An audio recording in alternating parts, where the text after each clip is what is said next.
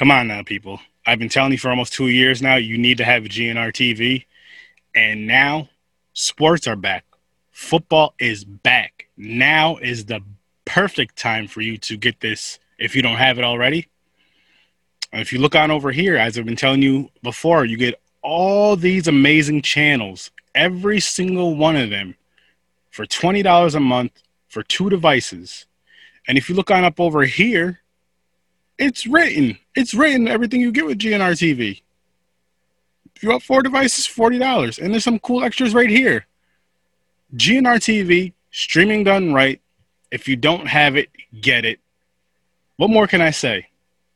What more can I say? It's time to cut the damn cord, stop being ripped off by the dish and cable, and get this lovely thing we call GNR TV.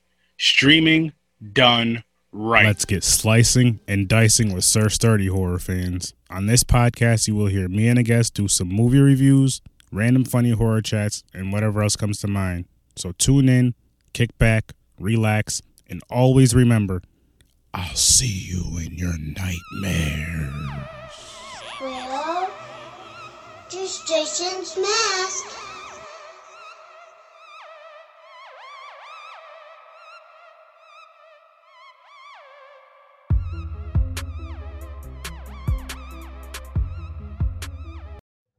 How's it going, ladies and gentlemen? It's another exciting episode of Horror Sir Sturdy. Today I'm going to let all my guests introduce themselves and let you know where they're from. As you guys should know, I'm from upstate New York.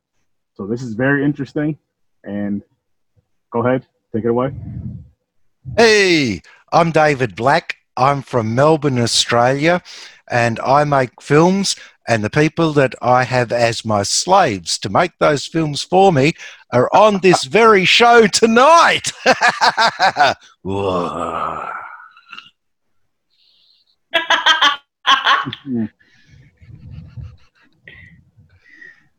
everybody. Nice to meet you all. Mm-hmm. oh my gosh, we've all gone shy all of a sudden. now you've got to say who you are. oh, all right. G'day, everybody. I'm Cookie. Um, I work with Dave on pretty much everything he's made, I think, so far. um, either acting or lighting or somewhere in between. I think I've done sound even at one stage. Nice. More will be revealed. Next. Alrighty. I'm Anastasia Seeker Lucas, and that's my name. Um, but that's not my game. My game is acting and and sometimes editing. And I've been working with David on some of his films, not all, not as long as Cookie, but I, I'm I'm in the um, the vault in some of the films, and it's always fun. It's always incredible, and there's always a lot of laughter. And that's me. Hi, I'm Vixie. Vixie is short for Victoria, which I was originally from Victoria, Melbourne, but um, I'm currently in Sydney at the moment. And I am an actress as well as I do various uh, crew work behind the scenes. Uh, and I have been on quite a few of Dave's projects, uh, which I thoroughly enjoy. I absolutely love the crew. Um, and of course, the cast. And I, uh, I've got a few other projects because I'm still currently studying film with SAE. But uh, yeah, that's that's everything about me. Nice, nice. So really quick, what is um what got you guys into horror? And we'll go in the same order. What, like, what's the first? All right. So what got you into horror? And then, if you remember, what's the first movie that scared you? For me, as far as what got me into it, I'll have to say my older brother and my older cousins. I was the youngest one at the time, and I would follow them around. You want to do everything the older people are doing because I guess the older kids are cool. And horror was one thing that they would do just about every single weekend. Just rent horror movies from you know whoever's house we're at, and they let me watch them with them. The rule was don't wake up mom or don't wake up on so and so because you're gonna get us all spankings. You're gonna get us all in trouble because we let you watch this movie with them, you know, with us. So I did not. I never woke them up. And the first movie I remember that scared me is Creepshow Part Two, the hitchhiker scene. I have no idea why that story scared the hell out of me because it's hilarious now. But I know as a kid, you know, your mind plays tricks on you and all that, and your imagination is wild. But I remember like I had to use the bathroom, and I was scared to go alone. So I had asked one of them to walk me to the bathroom, like wait out, wait outside the bathroom until I was done, and then. But I would always go back and watch more and more horror. That's that's some, that's the one that really stands out to me. I know there was a bunch more that probably scared me as a kid. That's one that I just, for some reason, that one sticks with me. That's one I really remember, and I started watching it. I think between, like I said, between the ages of five years old and seven years old, and now I'm going to be 35 in November, and I'm still watching these movies and still love them. Probably even more so now because, as you can see, I made a podcast for it. And yeah, so that's what got me started. What about you, Dave? Well, I was about the same age, um, somewhere between five and seven, so I'll say six. And uh, we had a hosted horror show called Deadly Earnest. I can barely remember it now because I was a little kid. And we also had um, the TV would go 24 hours on Friday the 13th. Normally, the TV used to turn off at uh, 10 o'clock or 11 o'clock at night, Mhm. and people would actually stand to attention in their lounge room when epilogue would come on with God Save the Queen. But on Friday the 13th, and I think it was Channel 10, it was horror movies all the way through right till the TV would normally have started up again. And they'd start with the old, um, the old Universal ones. So the, when it comes to what scared me first, it would have been that because at six years old, I probably fell asleep before the Hammer House of Horror stuff came on mm-hmm. because it progressively got heavier and heavier and heavier as the night went on. Although, if I actually have to say, when I really recall being scared first, was Jaws. Mm. And just like that toilet story of yours, I was afraid to go for a wee because I thought a shark would come up through the toilet and bite my todger off. Oh wow, that's awesome. That's awesome. Ah, good stuff. How about you, Cookie? Yeah, um, I suppose it's a bit later into getting into horror. Um, the stuff that used to scare me originally was the um, you know the classic series of Doctor Who. Um, you know episodes like the Seeds of Doom, etc. Um, I mean, the early Doctor Who was seriously bloody scary. Um, so yeah, that was that was probably my early horror. But the film that absolutely scared the pants off me, like seriously taught me how to be afraid, was Alien. Um, you know, and I mean, even now you you, know, you play you can play the Alien game, um, and that same level of fear that I had when I was nine when I saw it is there now. You know, I'm several years later down the track, and it's like, yeah, that's seriously, seriously scary. It's just a pity the franchise has sort of gone to water a heck of a lot because people have run out of ideas and all that sort of thing. But Yeah.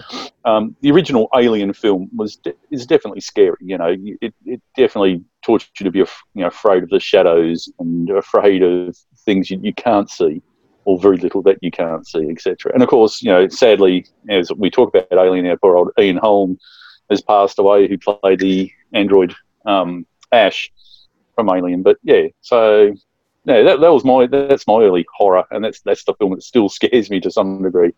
Although it also carrying on to where we go, sort of going on a bit further is, you know, it also taught me more interest in lighting and stuff like that because the lighting is absolutely on point. hmm Um, it's absolutely fantastic. So yeah, there's a bit of a tie in there. So yeah, that, that's my horror. Nice. Uh, okay, so a bit of a confession. Um, I am terrified of horror movies, and so I really, really didn't like watching horror movies at all. So my first thing that scared the bejesus out of me was actually the Wicked Witch of the West from the Wicked from the Wizard of Oz. yeah, uh, but um, yeah, I know it's embarrassing. Uh, just geez, her face just like it's like oh damn, and it's like surprise. And it's like, ah. Uh, uh, but in terms of horror movie, um, oh god, Mm. probably Jaws. I think Jaws was one of the first ones that I saw, and I did not like going swimming in general. but especially after that, not at night at all. Nope. uh, you know, so I still have, I, I still get the um the leitmotif when I'm in the deep end of swimming pools and it's broad daylight. So it, it just no. Jaws is the one for me.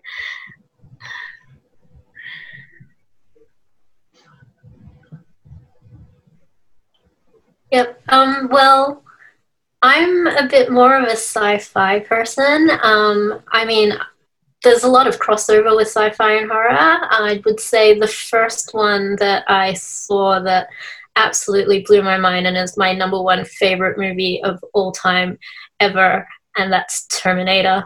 I absolutely love Terminator.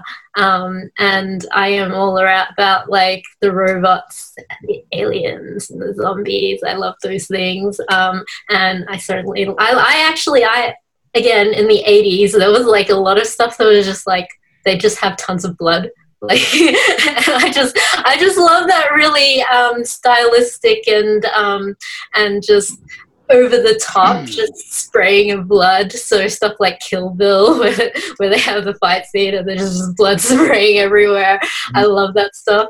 Um, but really, what got me really into horror was um, was the people. Like um, my best friend is an absolute horror fanatic. Um, she runs a few of the. She's like the moderator for quite a few um, Facebook pages, um, and of course David making the films with David and um, just working on the horror film. I like, I love being in horror films. Like I'd say even more than watching them. So um, yeah, I just had such a great experience. Um, more behind the scenes than watching them, but of course I do enjoy watching the movies as well. Um, and I like um I even like those really old psychological thrillers like Rope or um and I love Jaws. I love sharks. Like sharks are awesome. Like I even love Sharknado, even though I, I mean I know it was just it was so bad that it was good. Because like and everything it was like oh I know what's gonna yep they're totally gonna do yep that's so stupid but they're gonna do it and it's so funny when it happens. so yeah um yeah, so just love the fun silliness and um I think that's uh that is something about horror movies like it's more that you can sort of like when you see someone else experiencing those horror things and in your head you'll be like oh no don't, don't go to faces that's that's stupid right? But like there's this sort of sense that like um you know, you'd be more prepared in those situations, and that you'd sort of like. I, fi- I find it empowering to like watch a lot of horror movies that way because I would be thinking like, "Ooh, I would totally do this this, this totally other way." I like what you said about the shark movies because I'm the same way. There's just I'm not a fan of the the Sharknadoes. I do want to eventually finish them. I, I heard there's one where they go to space. I feel like I need to see that one. But I, there's so many shitty shark movies that I watch. I'm just like this movie's so terrible. But I have I just feel like I have horror in general. But I'm just because you mentioned sharks. I'm just like like I'll give you two examples. There's one called Jurassic Shark, and there's another one called uh, Piranha Shark. And just the title alone, I was like, these in my head, I'm like, these movies are gonna be so freaking awesome. And then when you see it, and you see the bad CGI of them, I'm just like, oh my god. But I finished, I finished them both because I'm like, I you know you I had to finish. I'm like, I started it. I'm like a shark horror shark movie fanatic for some reason. It's it's uh, it's uh, horror aquatic horror. Like I love the piranha the piranha movie, and I don't know what it is. 'cause I'm ter- like in real life, I'm scared. I won't go in the ocean. I'm not messing with that. I won't swim with sharks. If I want to see a shark, I'll either watch it on TV, YouTube, a movie, or I'll go to an aquarium even. But as far as like, hey, you know, come in the ocean, jump in the water, you can just swim with them. You can grab. No, I'm good. No, no, thank you. I see jaws. I know what can happen. yeah, I'm like I was so stay in a swimming pool. Like um, every time I've gone to the beach, like some sort of sea creature has tried to attack me, and I've just like, I've had like octo- like the blue ring octopuses like swim past me, and I, I've actually had like it was it was a small-ish shark, but it was a shark, and it was just like circling around my legs, and I was just like. Gosh, oh gosh, and then eventually swims away. I was just like, okay. see. That, Oh, one of one of the first um, movies that had a scary scene that got me was Barry McKenzie Holds His Own. I don't know if any of you have heard of it, but it's an Aussie ocker yob one with a vampire Oh, yes. called Count Plasma. And there's that scene where they're watching the um, home movies and everybody comes screaming out of the beach and there's blood everywhere. And Dame Edna is saying, Oh, those nasty sea wasps. And I remember watching it, and when you watch it as an adult, it looks like crap. But as a kid, seeing 30 people all come out of the beach screaming, going, ah, with blood everywhere, it just knocked me. That was 1973, and I was way too young to go see that movie, and they just let us kids go in. they didn't care. I mean, I must have been eight years old or something, and they didn't care that they're letting in a bunch of eight to 10 year olds into an R rated film. I missed. They were di- they were different times. Oh, yeah. I, I think it's uh, Oh, I think it's interesting that like I mean Jaws is a fantastic film and um, even though it was like about sharks and I think um, one of the things that people were saying about it was that it was good because of how little you actually saw the shark because it was Mm. like it was Mm. like lurking sense. sneakily in the background and that's what kind of made it like viable that like a lot of the um the, the people in the town were just like not believing that it was there and that like that sort of just um, sort of like shadowy like like foreshadowing of it happening. And um and then of course there's like these those scenes where you see like you're just the children innocently playing in the water and it, even the mom's like oh, oh yeah that's fine. And then um when the father comes along and tells her like oh no there was somebody like killed by them she's just like oh my god get out of the water. Like you know she really like you, you can you can feel like that mother's protectiveness um just kick in And and she's like oh gotta protect your children. Um and I think that's that was that was like um, that is something that like I really hook into that I really love about um, both horror movies as well as um, sci-fi's like Terminator is like um, that that there is always that sense that when someone is in danger, there's also like either a mother figure or father figure or a family member or friend that like really sells it because they're so concerned about that character that's in danger um, and that's um, I, that's that's something that I look into more than like the like actual monster so so to speak I saw a different version to you. I, I only just uh, read about it the other day that there's um, this whole cut scene, and I'm looking at this um, story and going, but that's the opening scene. I saw it. I don't know. What, did everybody else see a Jaws that starts with an opening scene of a woman that's in the ocean and you see the shark actually come up and rip her to shreds? well, you don't see her ripped, ripped to shreds, but she sort of floshes about in the water and goes around. It's quite hilarious, actually. But Mhm. yeah, yeah, that's that's that's the original one? one. And you Is see, um, where it- yeah, the one I saw Um, was just right in your face, and you saw lots of blood. You saw the kid on a, a yellow lilo. Yeah, yeah, yeah. I remember that one. Yeah, Yeah, the version it was like a fountain. It was just a fountain. yeah, yeah, the one I saw was just blood curdling. Whereas, where you mentioned Really? Alien Cookie and Alien, Ah. you could not see the alien much in that first No. one. Um, No, no, no, not at all. I got there is so much there that um, I found it frustrating that you could not quite see, you couldn't quite hear, and then it's all happening. I You haven't played the Alien game, have you? no, I haven't. It's- it's- Dave, give it a give it a try, man. It'll freak seven colours of shit out of you. Uh, we need to make a film that uh, gets up and gory like that. Yeah, we can do that. I'm up for that. I heard that- that um, you can get, get into an escape room like some somebody ac- has actually set up like an escape room that's um, that's alien themed Oh, really? That'd be awesome. Yeah, That so, would be like, and they actually do have like actors like in the ceilings and stuff, like um, pushing like the walls and things and shaking everything. So like you really get the sense of like stuff moving around. Mm. that would be cool. Oh, Anastasia. I would the latest- go, but I would just be in the center of the room at all times and just like try to be smart and not die. Actually, I would not want you to go because you'd scream, and I've heard your scream. Oh, from Yeah, you Dark could- Knight of the Zomboogies. Yes. That Yes. scream is the ultimate. So that's Yeah? the first I did with uh, Vixie. Mhm. That's the first Mm. movie we all did together, Dark Yeah, Knight yeah, of exactly. Zomboogies. Yes. wow, yeah. Because we were all acting in it, all of us. Yeah. God, well, that was most of us were what? acting. Yeah. How many- how many years ago yeah, was it? I just I just did what I usually do and I went straight for the heart. yeah. oh, I can't. Oh, what that year was was that? 2016. Could be Uh, because No, January uh, 2017. Oh, there you go. Yeah. now I think like I'd been making music videos before that, but I'd never done a film before. I think that was my first short movie that um, I ever directed. Of course, I had a lot of help. Dia uh, Taylor uh, was really the uh, the main director on that, and we worked together. But that's when we all got together, and thirty films later, we're all together on this show. It's the first podcast we've all been together on.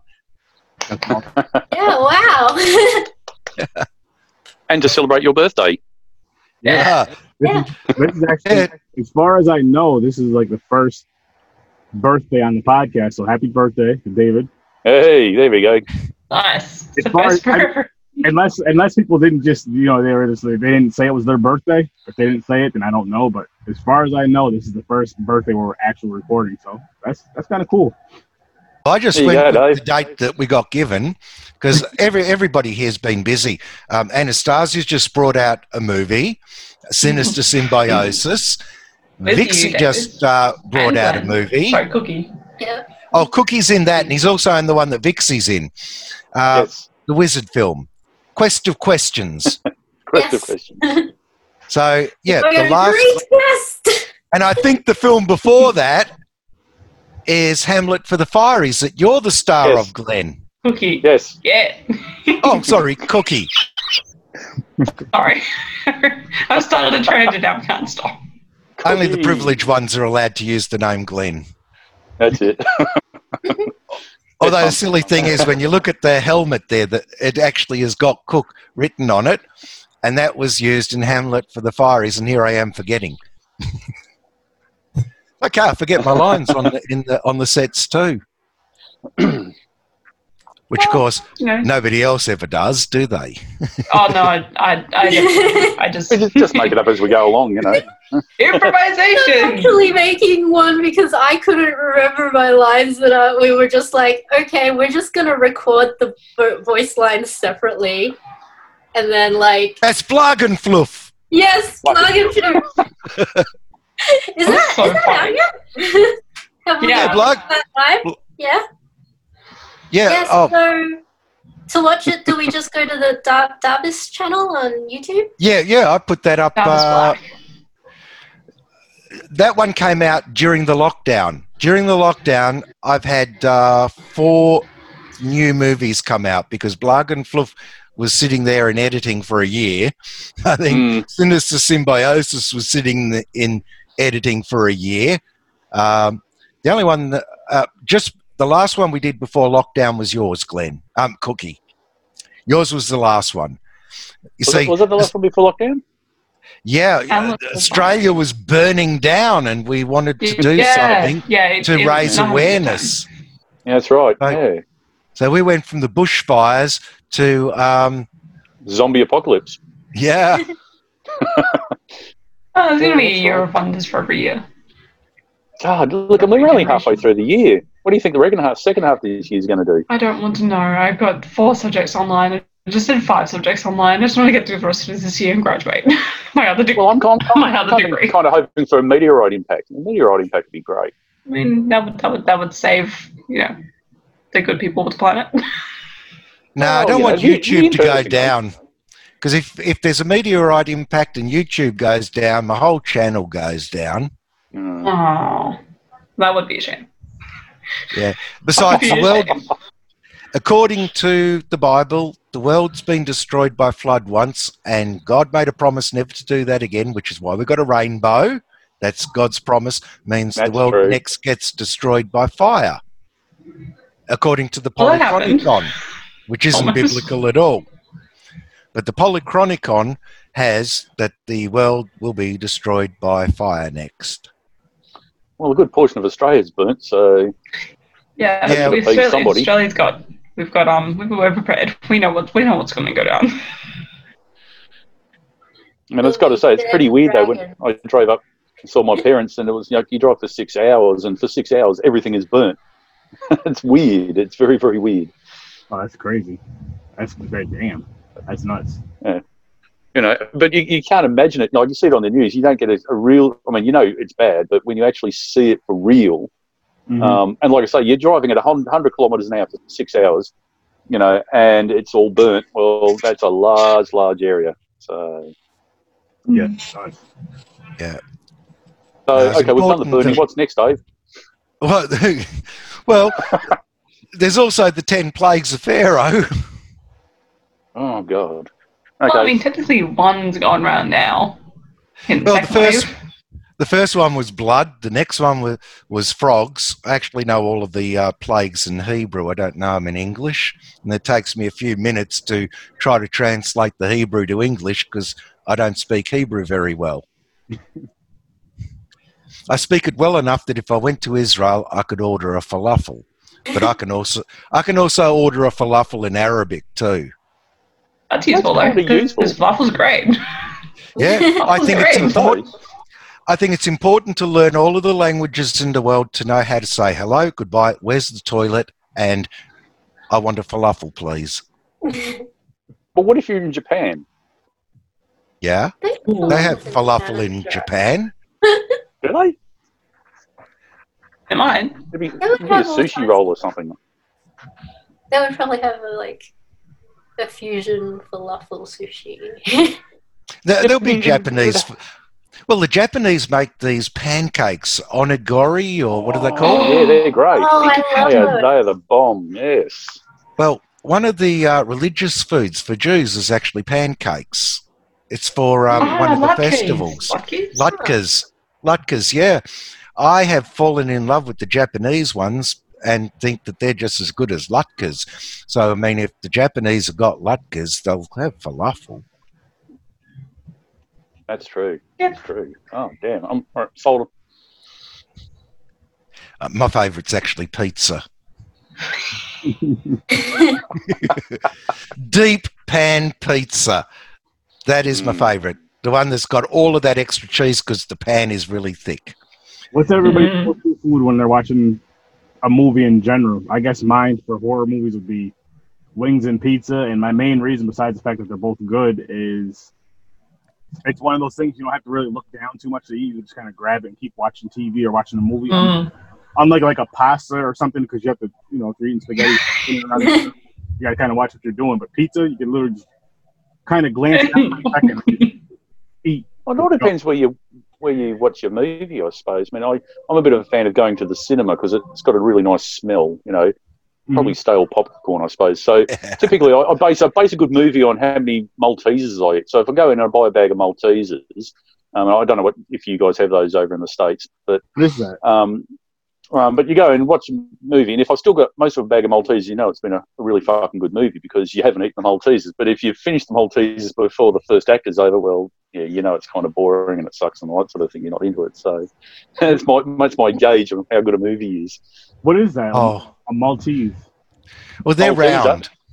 They're like they're chocolate little, like- balls. Yeah, they're like little malt balls with chocolate on the outside. They're really yummy. Oh, okay, okay, okay. They had to change from Jaffas to Maltesers because um, once you got uh, carpet in the cinemas, you couldn't roll your Jaffas down the aisle. Mm, mm. Aww. But when they get all hairy, if the cinema floor wasn't clean. Oh, nobody talked about eating them. No, in the old days, like the, the in the old days, like in the 1950s, you get uh, like I wasn't there, but I got told about it because you had wooden floors. They made a noise if somebody opened up the Jaffa box, Ah. and they went and Yeah, like- bounced down the wooden wooden uh, Yes. floor. Oh, it sounds so Where's the- good. where's the good Jaffas, though? I'll tell you what's probably coming to Australia. It's probably not news for uh, America, but it's the actual pub cinema, like the Alamo Drafthouse. So you go into what looks like a cinema, but what's in front of you is actually like a little table, and you order, and they bring hamburgers and beer and everything to you. You watch Oh. a movie, and you what you're eating in front of the movie is your hamburger, your chips, your fries, or a steak or whatever. For me, it'd all be vegetarian. And then in between the movies, out comes a guy and he does a chook raffle. He says, Does anyone have this particular ticket? And they have, and you win lots of movie memorabilia and prizes. And uh, yeah, so I mean, you've got less people in the cinema because you're sitting at a table, but you get to have a proper meal, like a pub meal. We're about to lose a lot of cinemas when this um, whole thing is over, and I think um, that that will probably be the trend that takes off here. I could. I could. we'll always have the Astor. Mm. I hope so. Um, Because I, in- one of my in- friends has been quite vocal about how much he's missed going to the cinemas um, because of and like yeah, people. I think people would be like eager to go back to the cinemas, like since they have been in lockdown for so long. Yeah, that's I, what um, happened last went- time. Uh, believe it or not, when World War One finished and the whole um, pandemic finished, there was a rush on cinemas and going out and everything. Although I don't know what sort of cinemas they had then. I think they were like Nickelodeons, but you know, I read that there was a rush. People rushed into everything. The same will Yeah, happen they did. again. You Yeah, remember? I, I kind of agree. I think that'll happen for sure. You know, um, whatever the next movement in technology will be, I th- we'll certainly be moving into it big time. You know, and even even with lockdown, I notice there's a lot more people online and a lot more people broadcasting and doing things like that. So, yeah, I think the next big thing's coming. But I think there's always going to be the need for the big screen. You know, e- Yeah. even even home theatre. You know, where I mean, I've got a projector here at home, but um, it still doesn't, even though it's a nice big screen, it still doesn't top actually going to the movies Mm. and seeing it in an actual theatre, you know. Um, Yeah. And, you know, I mentioned the Astor before, and the Astor's, it's 100 years old, but it's fantastic, you know. Um, and it's the just- Astor's, the Astor still fits uh, 2,000 uh, people. Yeah, So they, they're able to open up uh, with the current restrictions and be able to socially distance and fit 400 in like your other cinemas. So they're going to be Yeah. fine. yeah, the, palace, the Palace around the corner fits 2,500. So if you need for the staff um, a cinema with 400 people, both of those will be fine. So they were Hmm. like the ones that were going to go by the uh, wayside, like the dinosaurs. They'll survive. But uh, a 60 seat cinema has got problems because they can't pay the staff if only 15 people are allowed in. yeah, that's it. yeah. Yeah. Um, I was I went to the Lunar Drive-in, which is in Cranbourne, I think, for the first Oh, time nice. on the on the twenty third because um, I went to see the movie with um, my boyfriend, and we because I, I got fooled because the advertisements were running. I could see them running in the car like from the car park, and I was like, oh, maybe they're open. They weren't. so we drove to the Lunar Drive-in, and so we went and got our um, we went and got like chips and, and burgers, and then I got some chocolate, and then we went and drank. We just got drinks, and we went and sat in the car, and it was incredible because I'd been to movies in the park where my mum would take me, and we'd see like they'd set up this massive screen in, in a park, and everyone would come with beanbags and be like a barbecue, and you could buy hot sausages and drinks, and and it would be like it was it was more for like kids movies because it was like a like a family event. So there was like um like all the all the popular kids movies and stuff like that. But it was it was really different going from that to the Lunar Drive-in, and even before then, we once saw a movie in a pool. Like we, we were at a pool uh, with my with my mum again, and they had a screen set up at the far end of the swimming pool, so everyone sat in the shallow end, and so that was really interesting again. But definitely, um, in terms of cinemas, like I remember seeing the Rocky Horror Picture Show with a live, um, reenactment for the very first time. So of course I had to be. I was one of the uh, Rocky Horror Picture virgins, so I had to go up, and we had to make orgasm noises. and anyone, one, river one, could arise, and then he went and sat down. And, I've done that too. Well, Uh, yeah, the uh, was part of the shadow cast, and like, yeah, we would Yeah. uh, we would like yell out some of the things, and and um and yeah, make the orgasm noise. that was, was so funny. It was like It was so that's just that's a great experience to like to actually participate in watching the movie, um, and uh, it being completely accepted to like jump up and down and cheer and stuff in an actual cinema. Yeah, and be like, Brad, you're an asshole. yeah, It is. Yeah, it was is so great to see drive-ins coming back. Oh yeah, Yeah. totally. Because it's literally social distancing. Because you're in your car. Oh, the You're- drive-in experience. I, I, I lived through that.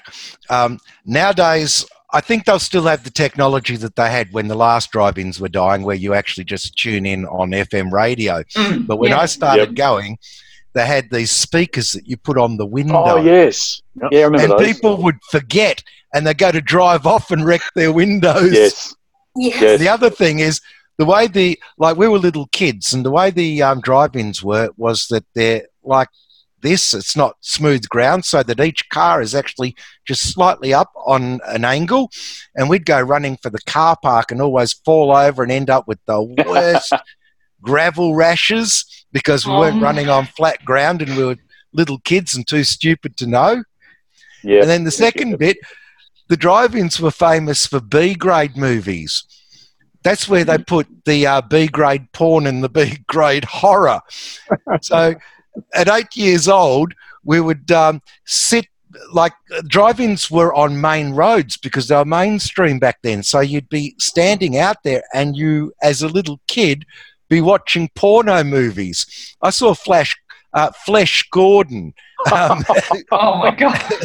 and all That's of a the, great Uh, film. That sounds kind of a It bit is. illegal.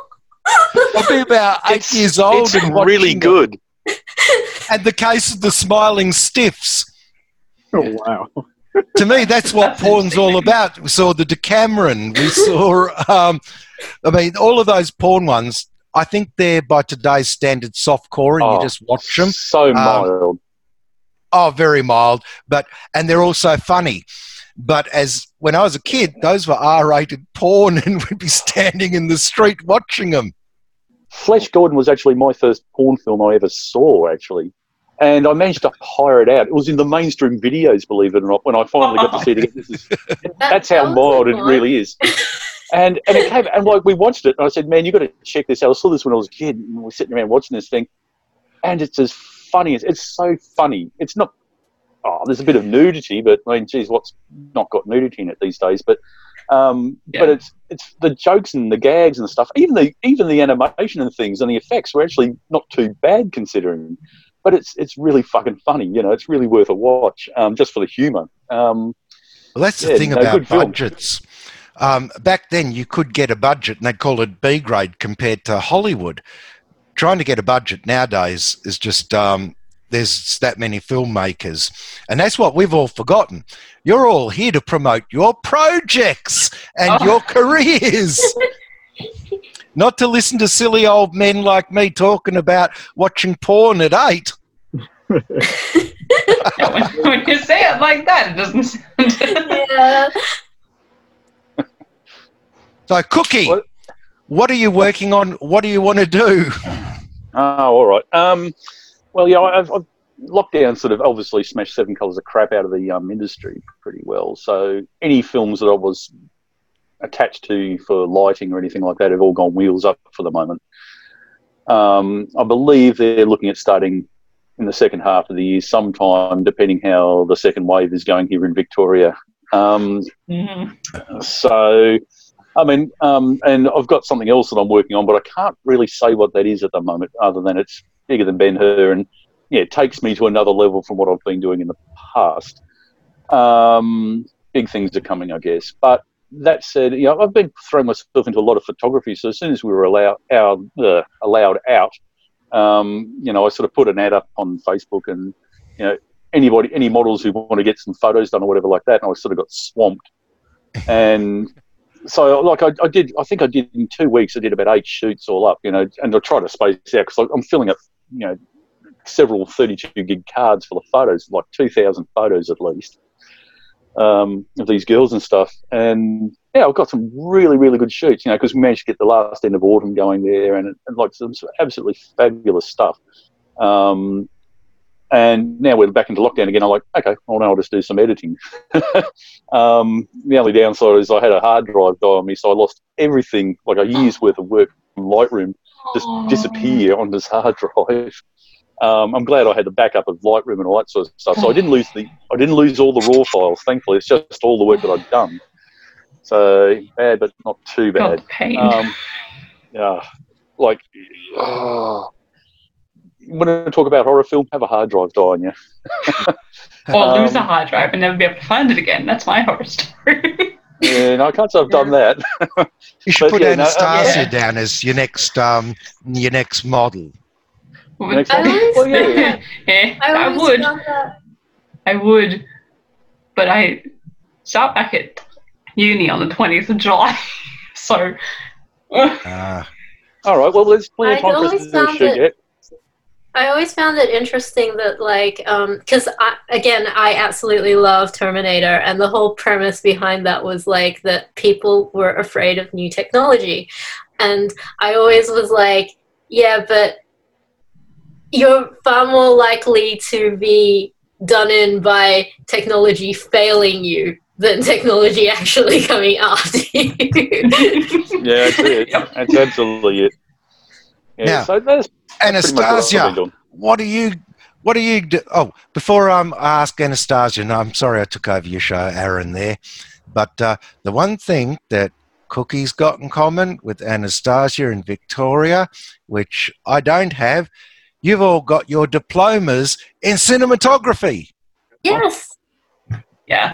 That's awesome. Yeah. That's I have them on on my shows because they're all smart and have got degrees and diplomas in cinematography, and I don't. Oh, well, it's easy I enough to mean- teach you, Dave. You just Well, we need yourself need with we need you for and the knowledge. street smarts. We need you for the street Yeah. smarts. Yeah. You, Like we would have never been able to set up this podcast without you. You're the one that like, Absolutely. like line these things up. Well, I just have you guys on because you don't treat me like crap. You don't put me down about my lack of knowledge, and you explain to me what can and can't be done. So, and you all work together well. So that comes to Anastasia. What do you want to promote with your work? Okay, well, um, the last thing that I was uh, in, was to say on, but in is more appropriate, was Sinister Symbiosis with Cookie and David. And, uh, well, that, hmm, talking about blood, and that was a very bloody shoot. and there was, yeah, I think it was also fantastic and it was really really good because um it's quite funny um i like to consider myself not too dark or i don't know I, you know everyone's got their dark sides but i've never been able to explore mine. And um, because of david's naming the characters our, our names it's almost like i had a dark twin i could just like into. And it actually really like I just basically snapped into the shadow side, and it was absolutely incredible. Um, because what happened was um, I was in the final year of my Deakin drama degree because I'm, I'm was studying two degrees and I've just graduated actually as of the 25th of June um, from my Deakin degree, um, and I this we had to do um, a festival as part of our graduate showcase. And so I basically, because of Sinister Symbiosis and Anastasia, um, I was able to create this like show which was exploring the dark side and darkness, and it really like allowed me like to really just nestle in and be comfortable with the darkness, and then Mm. like I think that's really helped me because I haven't really been able to explore that side of me and explore the boundaries of that of acting and it was like it was really incredible and it was so much fun.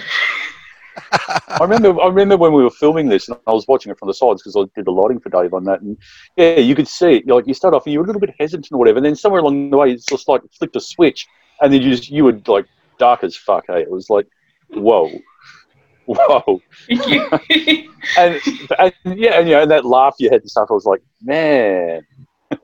It I was- think I what don't we had- it comes from. Well, I think what we had going for us there was it was predominantly uh, women on the set, and that was done on Hmm. purpose. That meant that you didn't have to worry um, about guys, except that I was there as a guy, or more as the victim. But I thought, you know, if I get um, Natasha on as the um, DOP, and you've got a woman you can work with, you might. It just might be that thing that lets you go and let fly. Mhm. I don't know if you might have done that, say, with Gerardo or any other guys uh, being the uh, DOP. I don't know. I just because we all get along so well, and I trust you guys like with my life. so I'm happy to just like push all the boundaries, and because we've we've done other shit before, and it's like I don't know. I just I just trust you guys with my life, so I know that we're always all good, and you know, like the more I, the more comfortable I am with someone, like the further I I feel like I can go. Hmm. like yeah just because i remember we um before my drama classes went online this semester we had to do this um really disturbing play. We were just to do the scene and like recreate it. Um and basically the dude who was um meant to be attacking me in the scene i was just like you know look go hard it's fine like all you had to do was like restrain me and that but i was like it's cool just go hard we're all good like I'm cool, you're cool, and it really worked because it was able to like push the tension right down, and it. I think it made my lecturer was slightly uncomfortable, but it, it, it, it was effective. But yeah, that that Vic's delicious. yes. I mean, I totally agree with Anastasia. I mean, I absolutely love the fact that, like, um, when we work with David, we do get things done and they are available on YouTube, which you can totally watch even in this lockdown. Um, and Mm. that was like, yeah, that was because we just were such a great team that we um, that we built that trust between each other. Um, we can get shots that um, that you wouldn't normally be able to get with um, other crew. Like there was uh, one um, which was that seance one. Oh, yes. Oh, yes, yes. Gerardo Yeah, shot that. That one, that one, like I'm a very like um I like my personal space and don't touch me kind of person, Yes. right? But like um in that one, I was just like um there was a scene where Dave was like holding me and hugging me, and I was like, "Yeah, just go for it." And he was like, because he was like breathing and he was like shaking me and stuff, and like, so we got this like really emotional scene, right? That, that we only could get because um, I was just completely comfortable with him being able to like just hug me and shake me like that. Um, and like even one of the other actors, like uh, there was just this weird moment where like um, I was like in the scene, we just spontaneously, I get my throat slit, and I'm just like there going. There's no place in the world I'd rather be right now. This is just fantastic. I was just having the time of my life on the set. Um, so uh, yeah, of course, there's those uh, films that um, really please check them out on um, Darvis's Darvis Black channel on YouTube, which um, I'm sure you'll have a link there. Um, Oh, yeah. I'll get Aaron the link after. Yeah. um, but I've also been having um, some of my student films that I've been working on, um, which one of them uh, we have we've had to wait because um, we weren't allowed to book out equipment off site. Um, and like it happened just when we were filming like the very last scene, so we're waiting for the so we're waiting for uh, the equipment to be released, which should be happening in the next couple of weeks um, to film that very last scene. Um, uh, that one's Coffin Run. Uh, currently, we're Oh. able to have like a Love the name. episode. We've been able to cut together a three episode web webisode Mhm. um, and that should be uh, that that we're looking into doing festivals for that, but um, there's obviously more festivals that want short films. So if we do get that last scene, we'll be able to cut together a short film version and do the festival circuit then. Um, and another one that I'm working on is not a horror. It is just it is a short film um, about. Uh, it's about a very traditional family and they're faced with the possibility of being torn apart by a divorce. And this uh, the the woman that's at the heart of this is uh, she the the marriage has started to get quite toxic and she is actually starting to be in a bit of trouble uh, with domestic violence. Um, so uh, so we've we've started our uh, GoFundMe. So I I'll put that link down there as well. That um, we're trying to raise funds for it, and we're just trying to raise the awareness and interest in it. So like even if people just put in like five dollars to like um, say that they like want to support us making this film, we'd really really appreciate that. Um, so uh, I have. Uh, we had a Q and A live on Facebook um, to generate some interest in this film because we really just want more support, um, like moral support for it, as well as like the financial thing does really help us a lot, a lot.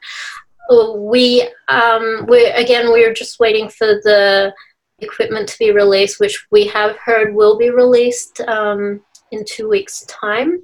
So uh, tentatively, we'll be able to start filming then. So we're really just we're coming down to the wire. Uh, we have been doing a ton of pre-production work on this. So and of course we were doing it throughout the whole covid virus thing so it has ha- presented us with a ton of challenges but we have been working really hard and just pushing through and just work finding workarounds whenever it was like oh we weren't able to like do this or we weren't able to do that. We've been doing um, all our rehearsals and stuff online using zoom. Um, oh, so uh, uh, we're hoping that um, now that the restrictions have relaxed a little bit that we will be able to work out a physical rehearsal. Uh, we already have it cast with amazing, amazing cast. Uh, and yeah, so that's that's one of the big bigger projects I've um, I'm currently working on at the moment. That's nice. That sounds good though. All you guys sound good with the projects you've done and getting ready to do.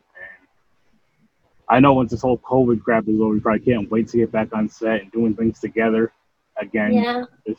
Mm-hmm. But it is a good time too to, I guess, to work on some other crafts, or if you can do films on your own, just by yourself with your phones or whatever equipment you have at your home. Oh. Podcasters to start your own shows or continue your shows or get a lot of editing done, or for married men, husbands, you know, those things you promise you're gonna, you know, your wife, okay, I'll get it done. Six months later, well, there's no excuse if, if you're one of the ones who are stuck at home through this whole COVID thing. There's really no excuse anymore. Like I had to go to work. It's like no, you didn't. Stop lying. You were just watching football on the couch or TV on the couch all day every day. So yeah, it's a good time to ca- get caught up and stuff. And it's, I mean, just for me alone with my podcast, I went like strictly to I do video audio now. Before Dave, when I had you on, it was just audio. We recorded video, but it was just audio as far as when it went out. But now it's both, and I really just started this like back in March, and really just learned a lot more with the green screen and everything. I'm learning more as I go. So for some things, the COVID was good. Not people getting sick and dying, and the people that lost their jobs. I mean, as far as just parts like this, it's kind of good. You get to kind of work on your craft. Me, for example, you get to learn yourself a little bit more. And once this is over, hopefully we all come out as better people, and hopefully things get back to better than normal. And get back to the horror. I miss it. I like. I I really do miss going to the theater every now and then to watch a horror movie. I'm a mm. homebody when it comes to like, as far as like, say if my wife and I go out to eat, I rather go out, grab the food, and bring it home. But now I do miss going out to like a restaurant and getting something to eat. Yeah. So so many things are so different now, but we'll see what happens when it all changes, when it all comes back, and I just can't wait to see a movie in theaters again. That's like one of my biggest things. It's horror movie. There was a good like two that stand out to me is Halloween Kills and Candyman, or two films. Okay. Now the oh, and The Conjuring Three is another one. Conjuring Oh, I and The Candyman. I'm Conjuring. really looking for. Looking Well, forward. Candyman's got another one coming out, hasn't it? Yeah, it has. Yeah, yeah it's it like does. it's um, supposed to be a conti- It's supposed to be. They call it a spiritual sequel, and it's following the original. It's not. It's excluding the second and third one. It's following the original, and it was supposed to come out, I believe, this month, or supposed to be out already. I forgot you now. And as you guys can see, it's not out. But let's see what happens in these next few months if people start wearing their damn masks and listening. Maybe this uh, will clear it up. I remember when um, I was in high school, I saw Candyman for the first time at a slumber party with my um, best friend.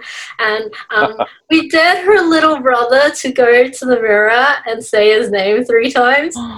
And on the third time, my friend flicked the switch of, of, of the light on it, and it just went dark, and he screamed so loudly. Like, I think we woke up all the neighbors. It was so funny. It was so mean, but it was so funny.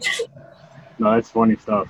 You got to mess with people. when it comes to horror, that's one thing I love about horror is when you get the chance to scare somebody. It's their reactions are so freaking hilarious, and it's not even like I don't do it as much now. I haven't done it in a while. Like when I would scare my wife, nine times out of ten it wouldn't be on purpose.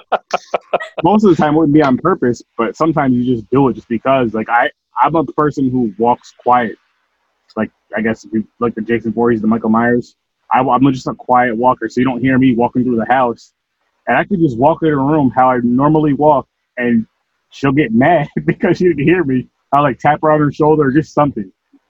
And she's like, what, what, what's wrong with you? Why don't you make a noise when you? I'm like, I, you know, I walk quiet. I don't stomp around the house. It's just not. I was never like. I was never like that even growing up. I don't stomp around.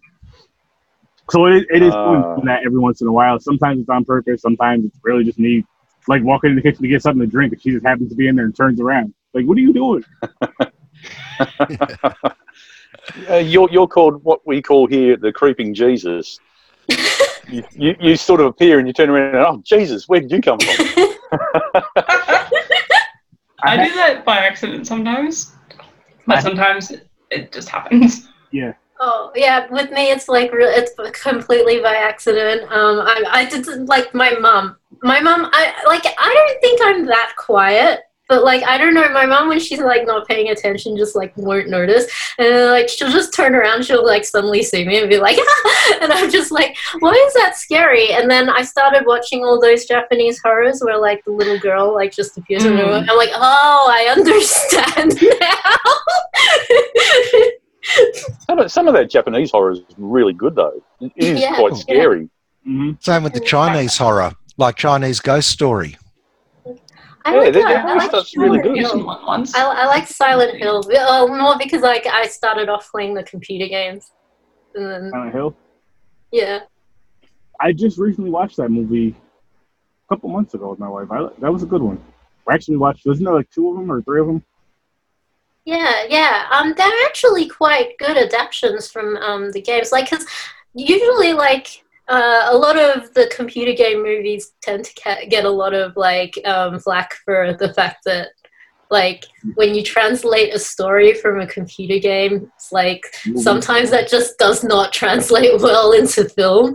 But like uh, quite a few of the horror films like did pretty well doing that. Like um, I, I really love the resident evil series. Like See, my- See now, my brother, yeah. He he's a huge Resident Evil game fan fanatic. So like, the films bothered him, but because he's a you know when you're a diehard yeah gamer with that, and you yeah watch the movie. And me, like, I I still haven't watched the movies. I will one of these days, and I'm like an occasional gamer as far as far as the Resident Evils go. I play here and there and all that. I don't know the story as well as he does.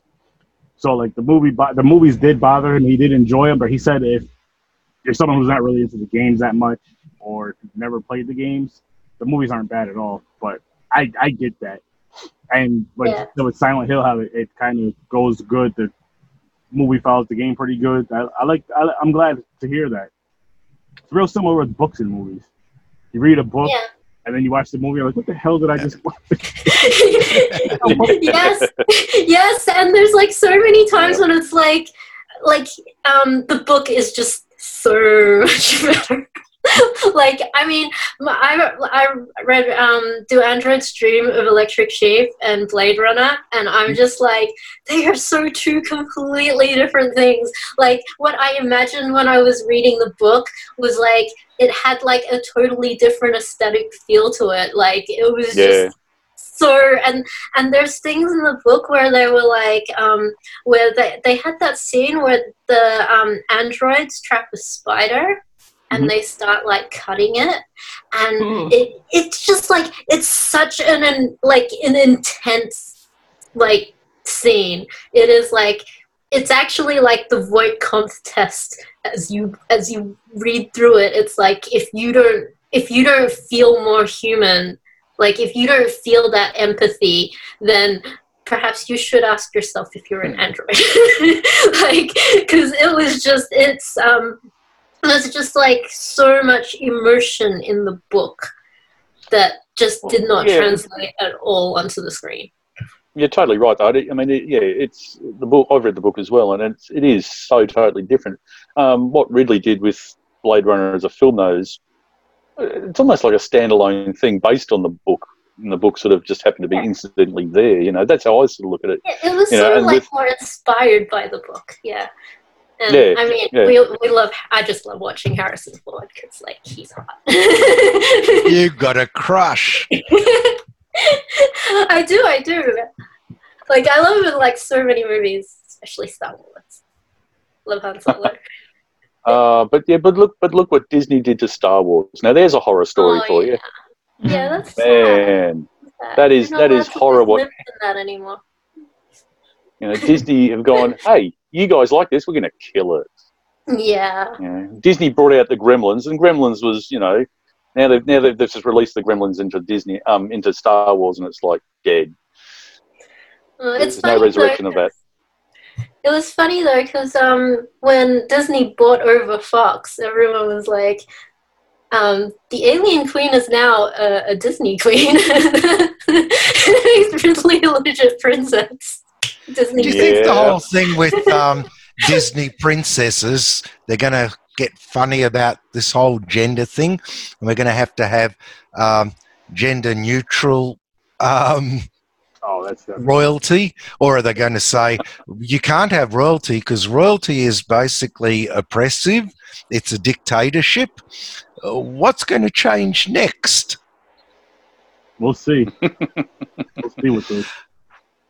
I look forward to all of these things, you know, because a long time ago, the whole idea with the B grade movies was that they weren't following the Hays Code, so it created um, it created uh, a market.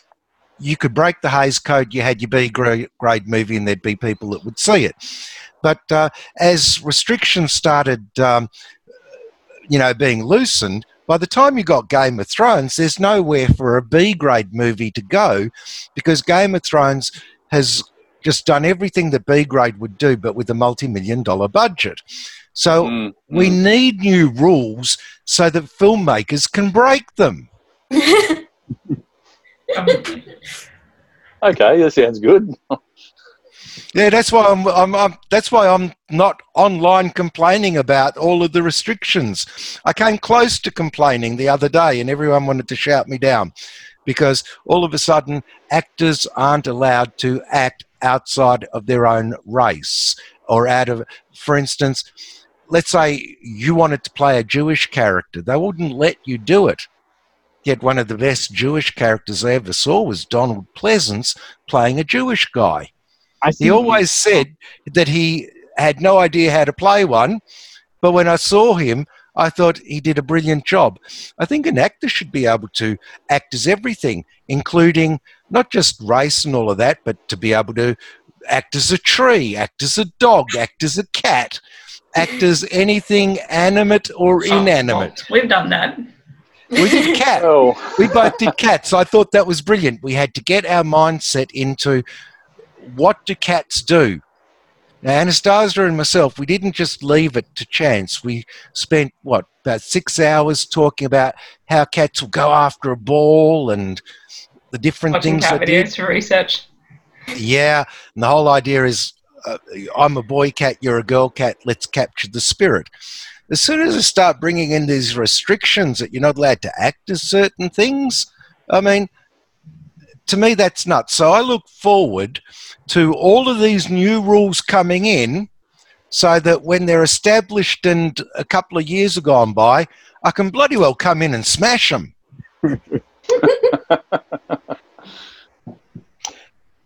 Yeah, look, I, who knows where that's all going to go? Hey, I mean, like I say, at the moment there is a big outcry of all that sort of thing, you know. Um, but it's I've always found it an interesting sort of thing to see different cultures playing different cultures. Um, I think there was a movie. Oh God, T- tell me how long ago it was? White Girls, I think it's called. Oh, yes. Um, Oh, Yeah, yeah. Funny. oh, yes. I'm just trying to think what year that was now, but the I mean, series ever. but you know, Um, but I mean, we're seeing two black White men chicks. playing two white, white, White chicks. chicks. Yeah, it was something like along those lines. Playing two white women, and I'm thinking, hey, that's a really interesting concept. You're like, you're really moving from, you're literally seeing it what it's like from someone else's perspective, quite literally. Oh, You one of the to do something like classics. Billy Crystal. Do you remember him playing his the teenage daughter? And she's pretend like this is a man pretending to be a woman because there's been a body swa- switch between Yeah. father and daughter.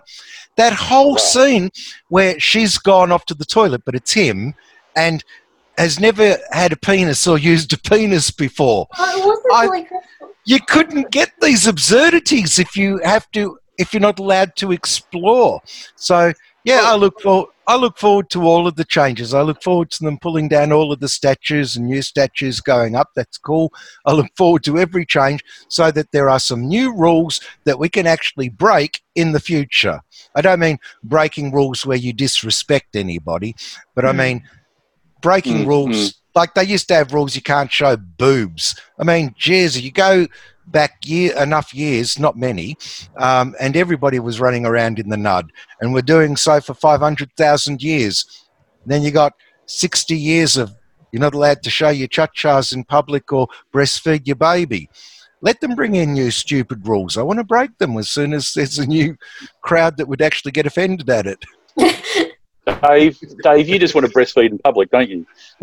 oh Well, that's our next film written.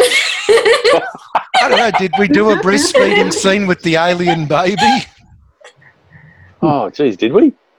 Did i don't remember No, no, no. I was holding Ne- the baby. next film. I Next don't film, know if we breastfeeding. breastfed the baby because you were trying to kill it most of the time. Oh no! If we'd breastfed the baby, because of the silly rules that are there, basically we wouldn't have been able to put that one on YouTube without a restriction. But Dave, Um, if you breastfeed, you, you'd be at least allowed to show nipple because at least us guys can show nipple. Girls can't show nipple. We can show nipple, so you can breastfeed. You just put you just put like man boobs on and just Yeah. Oh, that might probably will be one of the next changes, and that that'd be a positive one. You know, one on nudity.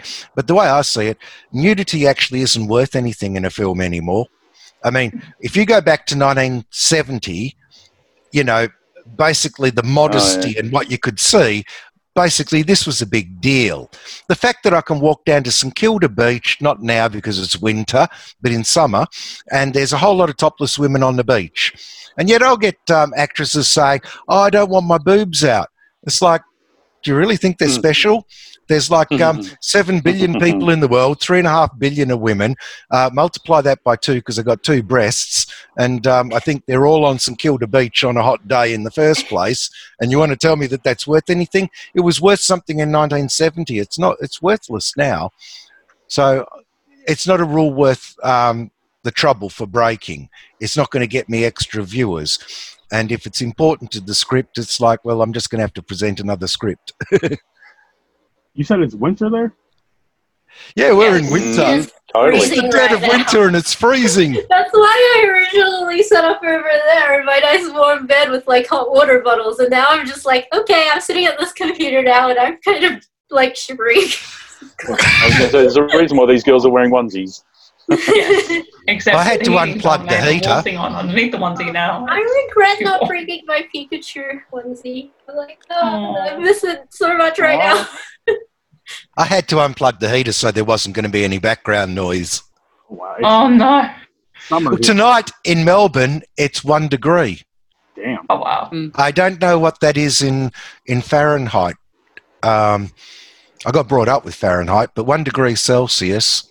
Oh, I, Uh, I think thirty degrees Celsius is one hundred Fahrenheit. it's about. So Is it? It's I I'm think it's gonna have to look this stuff now. Hang on, I'll look it up. about 70 degrees here now. About that, but the high is like 80.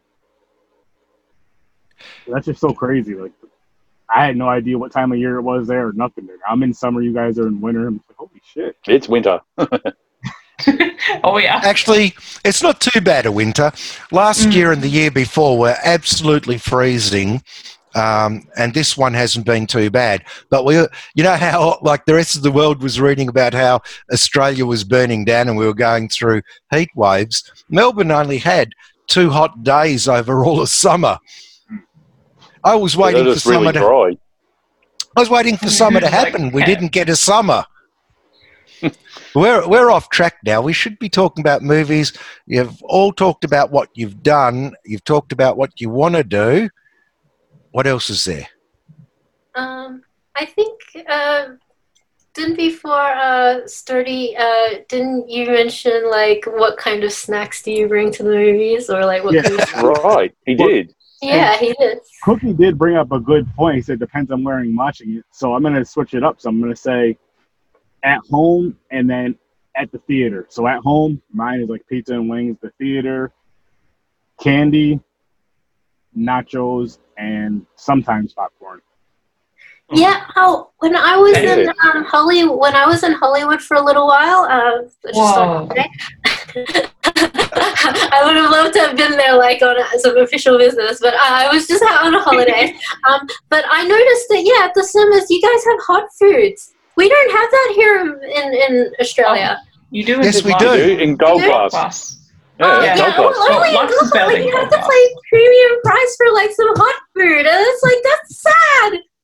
That's It's how they like make their money. Being able to have a hot dog or something, or or a hamburger or chips, even like Wow. Actually, Wow. Vixie, you can't complain because you got to go. You got given free tickets uh, by um, to go to gold class for Pikachu and what was that Harry, po- Harry Aha. Potter one? Oh, I love that. Yes, thank you so much for bringing me to those. Those were fantastic.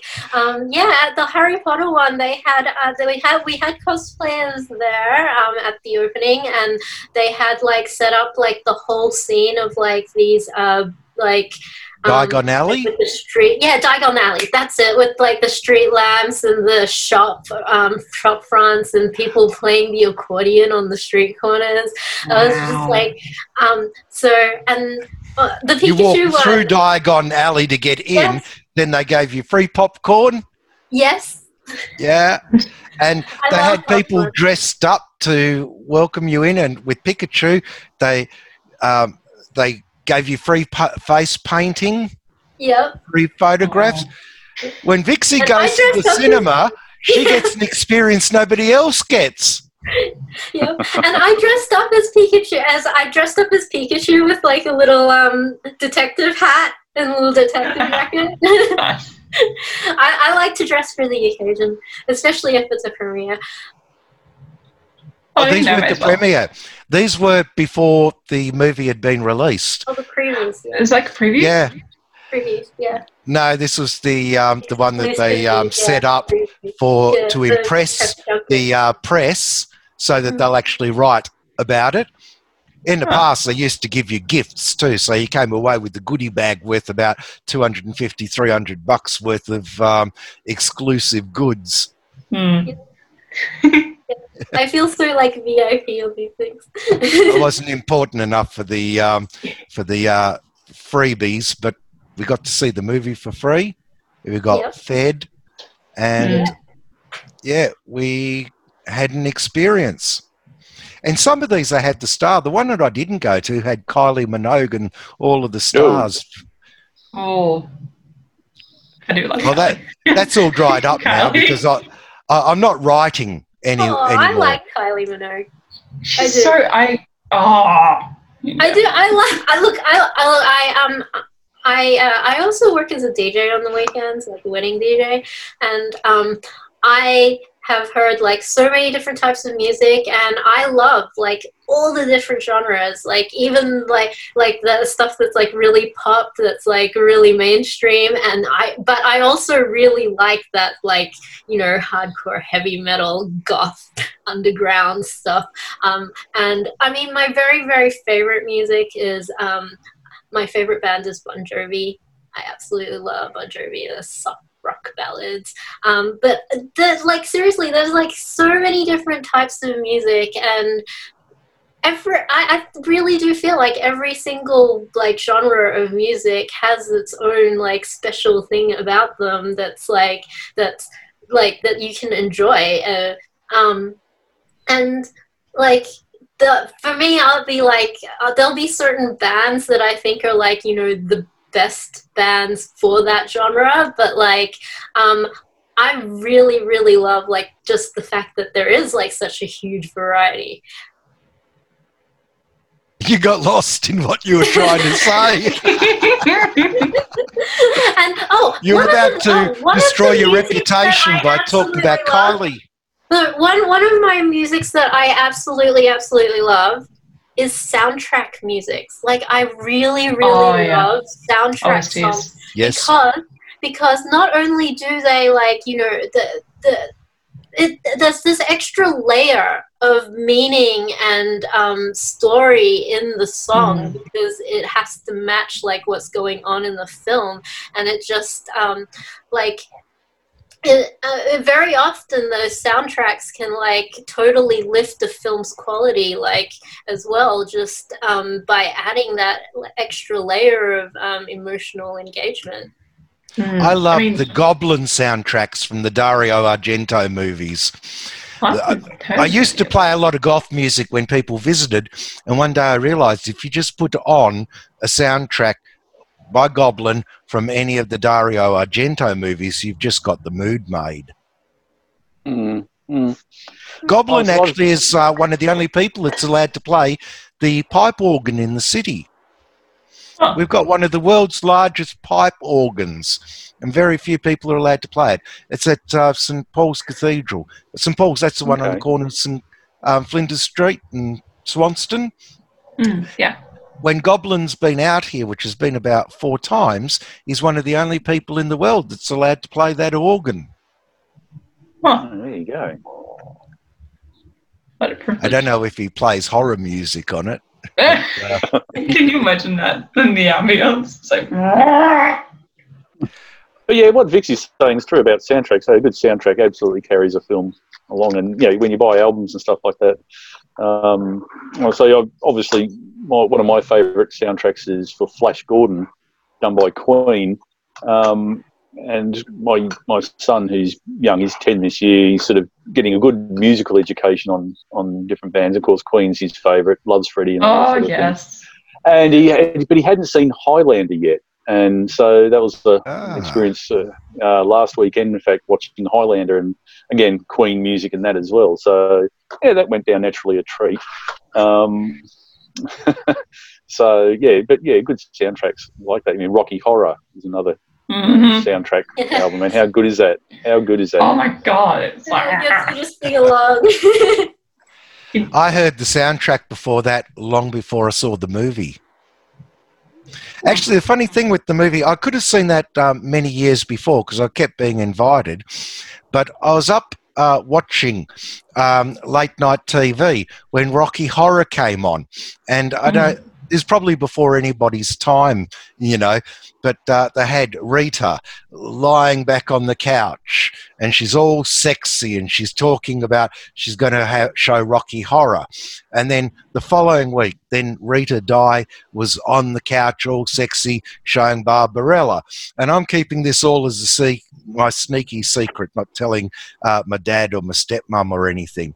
And I go off to um, the kindy because there's a, a function on with my uh, youngest sister that they're doing something. and I get introduced to my auntie Rita.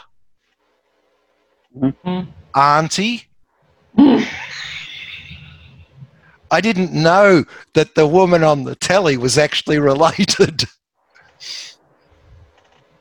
Wow. That would have been an interesting experience. Uh, Wow. Very, because she was there. Um, Izzy Dye was there. He's actually was the more famous, and uh, yeah, um, their daughter was there with, uh, and it was like, isn't it fantastic how Amira's going to kindy with their uh, cousin? And I'm going, oh, oh, oh. You know, the sexy woman on the T. That is very in vibe with Rocky Horror and what goes on in that. Mhm. You know, they cut the gay scenes from it. Have you seen them? You can see them online now. Brad- Between um, Brad and Frank-N-Furter Frank, actually, Frank-N-Furter and, and Brad. yeah, they actually have sex. And Yeah, Brad because he, he doesn't realize that she's not that she's Yeah. not that it's not Janet, and he's like ah. And he- oh, and- you've seen it uncut. I Yeah. saw. I must have seen the uncut version, like, because. because they're smoking afterwards. Do you want to, her to see you like this? Yeah. Yeah. and it's just like ah, my innocence. Comes That was- innocence. That was cut from the videos. But the videos also did have um, superheroes at the end, whereas superheroes was uh, cut from a lot of the cinema. Oh, I about that? They're different uh, versions of it, um, where they've cut a song from one and cut a song from Oh, another. Right. Yeah, because you've But- got rose tinted glasses. Um, rose tinted glasses. Let me be free. How was, I can't remember the other half of the title. Um, Whatever happened to wanna? Fay Wray? Oh, that's not cut. But they were cutting the gay bit, where you know that Brad has actually had sex with Frank-N-Furter and uh, smoking a cigarette as he sings a song about Mm. it. Mm. They won't cut that nowadays. That would be Oh crazy. no, because it's accepted. Yeah. it's now very much accepted, uh, but it just wasn't when Rocky Horror came out. That really was breaking all of the rules. Rules That meant is- to be broken. That's what I say.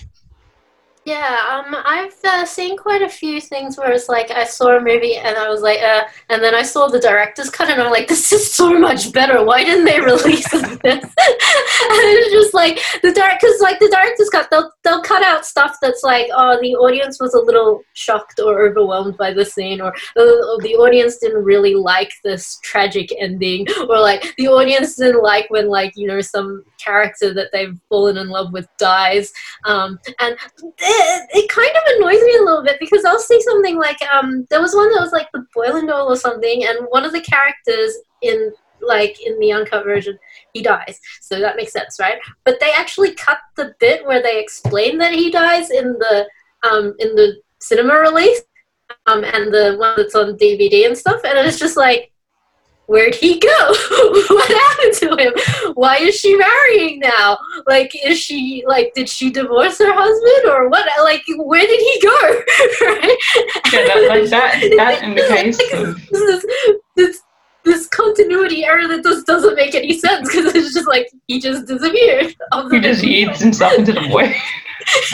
The actor upset the director. Mm. yeah. Oh, I just remembered they used to show uncut movies that couldn't be shown anywhere else at um, country fairs. Like, you might not know about country fairs, maybe you do. My mum, my mum, you know- men- my mum mentioned them once. Yeah, about Yeah. having to go there and stuff. They, they still have them, but the Royal Show was actually just like what everybody's used to is like the main country fair, but there was a country fair for Pakenham, there was one for e- Mm. every outer so what what for every place. And my mum used to show dogs, so we'd go to the country fairs where they had the dog shows. That's where they had the craft shows, where they had everything, a mini royal show with a few little rides and a couple of show bags like from Sunny Boy. And they all had the tent with the movies. And the first lot that they used to show was the .05 ones, which was the police showing movies to convince oh, people Oh, yes. not to Yeah, yeah. drink Oh, and drive. yeah. So you had to be over 18. So, of course, being little kids, we snuck in and you'd see uncut car crashes. Horrible shit. and then they had the next one for VD, and then you Oh, would yeah. you would see mangled veggies and penises and everything. then after that, you would see all of the films that people had made. So it was anything goes. This, these were your um, ones that Aussie filmmakers had made on their 8 and 16 millimeter cameras. And yeah, the country fairs used to show uncut movies. Stuff that you probably couldn't even show nowadays. Oh, wow. Well, I remember. I remember when the um, the Grim Reaper ad for when they you know people suddenly became aware of HIV came out. You know the ten pin yeah, bowling one. I You, remember you that remember? that?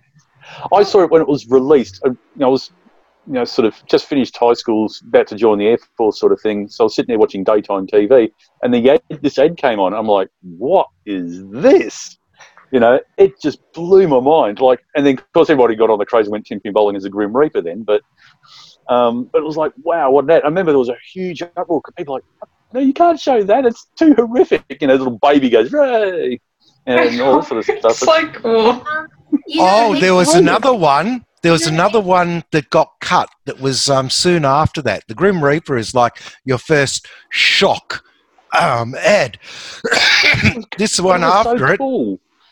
The one, Mm, the next one that like- came out, I can't even remember what it was about. But a person is about to eat a hamburger, and there's a fish hook sticking out of it, and that actually goes into the person's lip, and they cut before they pull out and rip the whole lip off. And I can't even re- like the Grim Reaper was for ads. I can't even remember what this one was for. Australia went into meltdown about watching slowly. They're saying whatever the threat is. I can't remember what it Oh, was. It yeah. might have- Oh, that might have been it pollution. familiar. Might have been about pollution. It could have been Mm. about whatever. And to talk about the threat, the person is about to eat a hamburger and the hook is about to go through the lip. And it, oh, it was hard to watch. But Australia went into meltdown. That was just after the Grim Reaper, and that was the end of shock ads. They said, right, Grim, the Grim Reaper was only shown once or twice. That was it. Wow. It was because of the fish hook one that um, that came to an end. Nowadays, Well, you, I mean, seriously, you can't go ruining a good hamburger like that. though. So, you know, you imagine? It's like everyone, it's like when they when people were talking about people ruining hamburgers or something about people. No, the strawberries and pins. People putting needles in strawberries. It's like every time you go for a Oh. hamburger, it's all like, oh, yeah. oh, I got a hamburger story for you. Do you remember Alvin Purple? No. yes. Alvin Purple uh, was a character, and um, basically, Alvin Purple was from softcore uh, porn movies that were all uh, humorous, Okay. and uh, the the concept was that all of the women used to want to um, wanted to jump his bones and have sex with him, and so they've got. a Couple of Alvin Purple movies out, and they get the actor that played Alvin Purple, Graham Blundell, to advertise Hungry Jack's hamburgers. Hungry Jack's is the same as Burger King in the USA, Yep. and they have, and the um, the song that went with it. It takes two hands to handle a Whopper, the two-fisted burger from Hungry Jack's. You got to shove it in, you got to pull it out, you got to twist it round. It was absolutely filthy having a porn star saying it takes two hands to handle a Whopper. Oh, I didn't realize he was a porn star. so I just saw those ads and I was just like, it takes two hands to handle a Whopper. well, it's like Vixie's mind has been blowing. I, t- I tell you what, I tell you what, it adds a new meaning to special sauce, doesn't it? Yes. They actually made jokes as bad as that, but the worst thing is that they're showing kids during it. The kids are the oh, ones that sing, you got to shove it in, you got to twist it round. Oh man.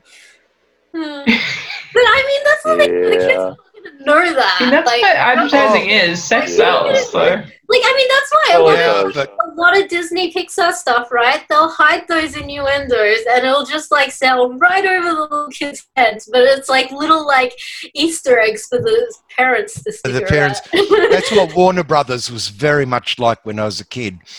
Bugs Bunny, you watched it as a kid. You knew, you saw those um, cartoons that many times, you knew them off by heart. But a few years goes by and you see it then as an adult, you go, my God, I didn't know that joke. Yeah, that's what he's doing with that carrot. Okay.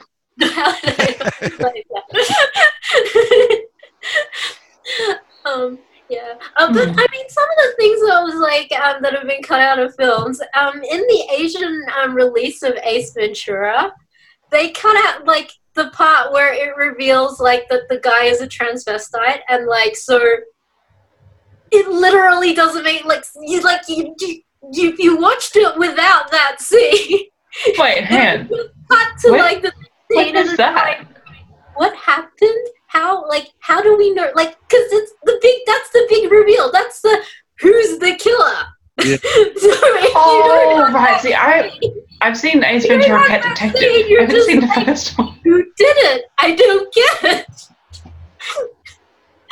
I saw this um, film, It was a Japanese, a Japanese horror movie. gum, and you'd be like, "Why is he chewing gum? I don't understand."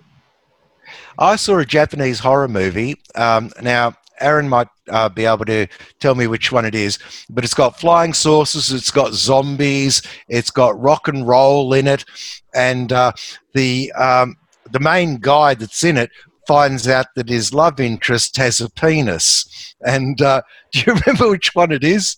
I'm not. I'm not sure about that one. No, was this a crying game?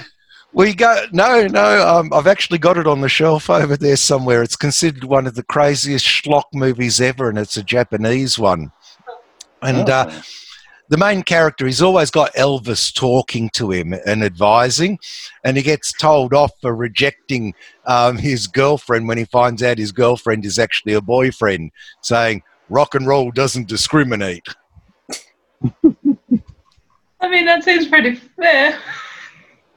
Can't argue with it. We'll I just wish I remembered uh, which, uh, which. It's one of the best schlocky horror uh, Japanese Schlocky films. horror. Oh, I love a bit of schlock. Wow. Has any any of you guys seen that Korean film that won the Oscar this year? Because that's supposed to be Paras- horror, isn't that- it? no. Train to Parasite. Busan. Parasite. Oh, I love that movie. I saw a trailer where they, I saw a bit where they were showing the script alongside the actual scene. I was like, whoa, that's all. This was this one scene, um, but I didn't get. To, it was, I didn't get to see the whole thing. My mom saw it, and she's like, It's good. you need to watch it I saw a tutorial um, at uni about thought it was um, really how they how they filmed, like how they uh, how they used like um, the screens of like and like the digital fil- like how they got the train to like so it looks like you know there's the outside of the train and the mo- motion and Oh, everything. are you talking about Train to Busan as well? yeah. Oh, because we were talking about Parasite. Yeah, we were talking Oh, about that's Parasite. my fault. I, I said Train to Busan without even thinking. So Vixie's I heard me. Either. Yeah, sorry. I, I couldn't get through it. I know everybody loves it, but the whole fast zombie thing, I'm watching it and trying to read it at the same time. And I thought, nah, this is too much. I've got the flurry of too much action in my face, and I'm supposed to read what's on the bottom of the screen. I can't get through it. Oh, So- so, movie though. I'm Yeah, told it's one of the to- best ever. So I do have to reapproach it, come back and give it another shot. they they build the tension really well in Train to Busan. Um, as well as like yeah, just visually and stuff. that it just that looks so like for lack of a better word, real. like Oh, it looks great, and the actors and actresses and all that they did an amazing job. yeah, The way they move their bodies, I was like, "What the? How do you do that? What the hell?" That was great. yeah. I'll give it another shot then, as well Hold as this other one that you a look. mentioned. Parasite, yeah. Well, the great thing, Uh, so the interesting thing about Korean film is I can segue into talking about what we were asked about, which is food, Mm. or about about an hour ago. And like, I, because we had lockdown, I sort of thought, well, I'm going to make um, Korean wings, chicken wings. So I've sort of perfected my Korean chicken wing thing, which has become my at-home staple for um, watching movies Um, so I'm sort of I'm sort of with Aaron there when he said you know he likes pizza and wings and stuff. I'm like, well, yeah, I'm, I'm down for that pizza and wings sort of thing, and maybe a beer and whatever.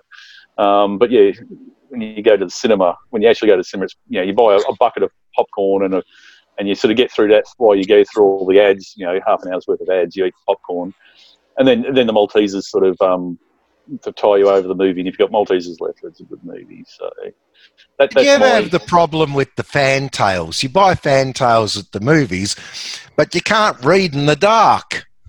Oh yeah, uh, well I used, I used to collect them. Hey, I used to come home with a bloody, bloody big pile of wrappers that I don't know why because they're all the same. We But I can't to eat as well. I, I can't eat Fantails anymore because I last time I ate one I broke a tooth. And Oh, so Oh, even as a kid, I used to pull out a filling. Ah, like so yeah, I know I can't I can't eat them anymore unfortunately, but yeah.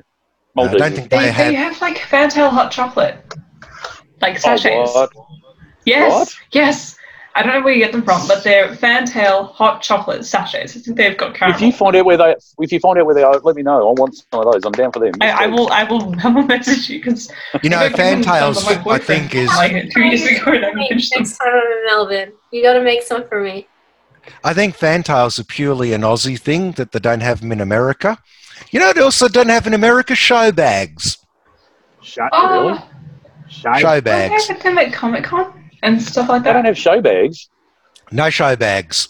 Oh, you do It's have purely- A show bag started in Australia with the country fairs, and places Yeah. started giving out a bag to give out free samples of their um, uh, of their product to get people to, to buy it. And then they realised when they were giving out their free samples that when you got five people all giving out a free sample of rice, nobody's going to grab all five bags. So they started putting toys in them, and Mm. uh, and, and giveaways like that. Nowadays, it's big business. So you've got um, a Freddy Krueger show bag. It's got nothing to do with samples anymore. You just go in, and the Freddy Krueger one will have a glove and all of this stuff. You got the chemist's one, which has got incontinence pads and God knows what. And there is a show bag for everything. And Aussies love show bags. The bag itself Okay. has got beautiful pictures on the outside of whatever they're selling. Mhm. So if you buy the Spider-Man show bag, you got um, a big bag with Spider-Man on the outside and a Spider-Man uh, plastic mask and Spider-Man everything and a Spider-Man comic.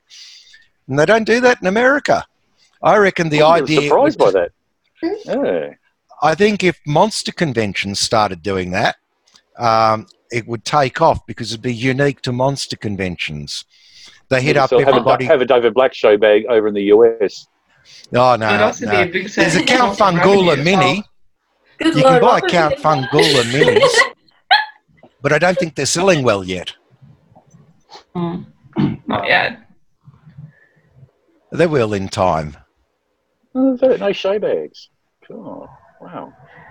No. Do you, do you guys in the US feel a bit ripped off that you don't have show bags? I do now that I know what they are.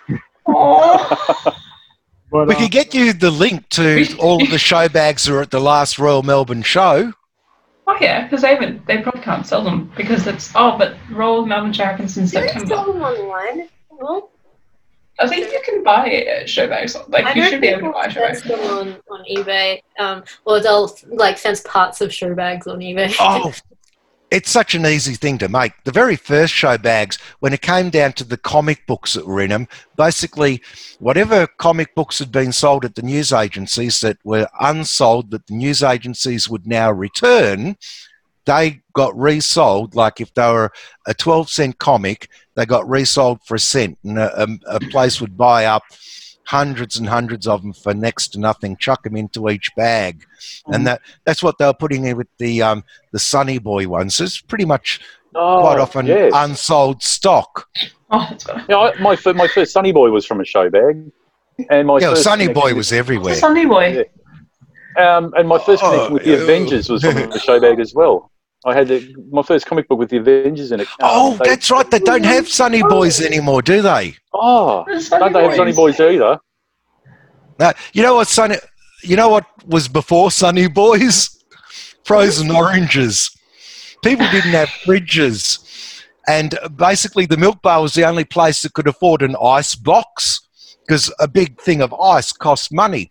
So they would freeze oranges, and people would buy them. But as soon as everybody had a fridge, somebody Oh, came wait, up with an idea. The, the, the triangle cone things with the orange Yes. inside them? Yeah, that's Okay. one. Yeah. Yeah. I think I vaguely remember having that once. Very rare. vaguely. Well, Sunny Boy were the the biggest manufacturer of show bags, like in the seventies. Any country Mm. fair you went to had a Sunny Boy show bag that you could buy. Yep. It had a comic book in it and a Sunny Boy, um, and a whole bunch of other stuff. Ah, Yeah, so they're yeah, like yeah. they're like lolly bags on steroids. basically yes. Yeah, they were really cool. Like you, like you just, it was like Christmas almost when you went to the show. You come back with a bag full of you know, comic book and some lollies and a Sunny Boy and all this really cool shit that you Oh. you know, throw out in a year's time. But it was great. It was like fucking Christmas. It was brilliant. well, Yeah, half of really, it was really I've great. break never on the tram to like on the, the Royal way Melbourne home. show, and I've never had a show bag of any kind. So like, Oh like, no! Gone. Yeah, I've never been to Royal Melbourne show at all. I've never been to any kind of show like that, and I've never been able to get show bags. Oh, the You Royal need Show's to go. fantastic. You need to go. Yes. Next, Yeah. you're going to say you've never been to Luna Park either, aren't you? No, I've been. Oh, You- I was No. about to freak You out. thought about that. Oh my God. I think it was for a birthday party. this is a bit like the children under the stairs, except it's the Anastasia under the stairs. Very You're Harry serious? Potter. You've never been to Luna Park? I've been to Luna Park once, and I can't really remember all of that. It was a birthday party, and it was like spider ride and ghost train. What? But I don't even know if I've actually been on. I can't remember if I went, went on any of the rides or it just it was like Like, Dave, Dave, I've got an idea. Let's do a film in Luna Park. No, because I actually called them and wanted to, and the Oh, amount they that they wanted. you? No, the amount they wanted to charge. A, a Oh, lot of the time, a lot of the time with our films, reason why we, well, the uh, Luna Park was a couple of grand. They were asking, I think. I think the old Melbourne jail asked me for seven grand. Oh yeah, they want fil- big, they want big The film at yeah. Brighton Cemetery um, was two grand. So basically, I just go with whatever I can get for free or very cheap. So uh, I think one drink too many. Technically, that place wasn't free. I had to put a couple of hundred down, but we could um, use that money in uh, drinks and food. oh, So Mhm. yeah, budget wise, I mean, we're we're constrained by where we can film. A lot of places that I would love to film at. I, I even at the immigration museum, I asked, can we just film in that one little section where you got a boat? And they had to have a committee meeting and go through everything to come back with an amount that they knew was unacceptable. That was up around a couple of thousand. Hardy, And they come running to me saying, Oh, yes, but we're poor. It's like, No, you're not poor. I bet you your CEO lives in bloody Toorak and that you get 200,000 a year. When I mm. look at it, it's like, I'm a telemarketer. You don't get more poor than I do. Don't Well, ask you do. in the Australian know. film industry, you can't get any poorer than that. film student and drama student. I actually save up oh, for our no budget ones so that I can actually give the makeup artist maybe 50 bucks towards product, give different people a little bit of amount to cover what they've got. And the whole idea is right, you've now got um, footage that you can use to promote yourself. You can have access to everything. For the uh, photographer that comes in, well, you had nothing to shoot. You've now got something interesting. You have to make your photos available to everybody that gave up their time, just like uh, we're all working together because we get something out of it. The one thing that we don't see is money. But uh, yeah, I have to save up um, to actually be able to, to shoot just to cater for the day. So, Well, I mean, what, Park- one of the things I give you credit for is that the fact is that your shoot's actually quite reasonably catered compared to some films I've been on. yeah, you you Um, bring the food. Oh, yeah, I mean, you, you take the time to do this stuff, you know. It's really the worth catering- it because it, no one's hungry. catering- No one's hungry. Yeah, what I well, I first started doing shoots pretty much with yourself and Vixie Anastasia, um, just going on to everybody else's um, sets, and I travelled on one of the sets all of the way up to Ararat or something, or, or past. And uh, I think it was four hours on the train up, four hours on the train back. Oh, Oh. man. And the guy had as lunch a Vegemite sandwich, two Oh, pieces of bread, Vegemite in it. When we did That's the uh, crap. la- when it did the last hope, everyone stood in line for two slices of bread, a little bit of lettuce, two bits of tomato, and I think and Yep. one slice yep, of yep. cheese. Yep, and. I was watching that. No one's really concentrating on the 12 hours that they're on set because they don't want to miss out on being fed. So the first thing I realised is have food out from the very first minute. Tell everybody that you can go up there anytime, grab a soft drink, grab a muesli bar, grab whatever, and try to have something at lunchtime if possible. Um, but make sure the food is there straight up because every set I went on to, with the exception of one, nobody was fed properly. You got the growling tummies, you got everybody distracted. So, yeah, the first Yeah, cost on yeah. our sets, I don't consider them well catered compared to, you know, but 150 goes down instantly to um, feeding everybody. So, Well, you know, an army moves on its stomach. yeah, there has to be food throughout the whole day. Everyone performs better when they're like well fed. Like everyone has more energy and like and and when you can just like um like grab it when you have like a moment, then Mm. like you're not waiting or you're not just like standing around in line for ages. Like I mean, Mm, you mm. can just like grab a quick bite in between takes and things like that, so you can just keep like the flow of like actual work happening while you go. Yeah. It's Yeah, amazing I mean- just how different the f- foods can be on different shoots. Like I say, I've been on shoots like Dave said, you know, the, where the best they can do is some white bread sandwiches for Christ's sake. Um, you know, and you've got a whole crew of people, and like you're going to be kidding, you know. Um, but I've been on a sh- I've been on a student shoot where they had um like they lived back door to this house we filmed in, and her mother was really supportive and a, and a big foodie. So we ended up to having Moroccan roast lamb and all these salads and Oh, it yes. was hands down the best food I've had ever. Like I virtually licked the plate. It was so good. Mm. Um, Same And she loved it. She and she loved it because like she's a foodie. She's like, oh, everyone loves the food. Great, you know. So it was like just food was just pouring, and, and everyone's like, yeah, this is this is good, you know. Um, and it was freezing cold. It was wet. It was a miserable shoot. So the food was just on point, and it made it made it a good shoot. But you know, you get the other end of the spectrum where they, they serve up some white bread and some Vegemite, maybe a bit of imagination, and yeah, you come away feeling pretty miserable on that. And, and Yeah. yeah, it's a very acquired taste. I understand. Like um, there in America, I understand. Like a lot of people, um, like when they try it, they really hate it. Yeah. of course. The one thing with my shoots, I don't consider them well catered, but uh, the the food's there. But they're a one day shoot. You're going on to shoots, Glenn, uh, Cookie. oh yeah, That um, yeah, yeah. a seven days straight, and you're up there for seven, uh, ten hours, twelve hours, Well, seven days straight. You, And you take something like The Legend of Ben Hall, that went for nine and a half weeks, and some of those days we're starting at like four in the morning and finishing at two o'clock the next morning. They were Oh. huge days. Again, you and we got into be winter fed and one of, properly. yeah, well, one of those days, look, they had a chef for that, and and he was one of those pub chefs. He cooked meat and spuds and do that traditional sort of stuff. But we had a lot of vegans and gluten free people, so he didn't really know how Oh, to cook God. that stuff. Yeah, so he didn't really know how to cook that stuff. But on this, it was particularly miserable. It was really, really cold day, and it was raining, and it was blowing a gale, and you know Ben Hall was out riding on his horse and doing all these things like that.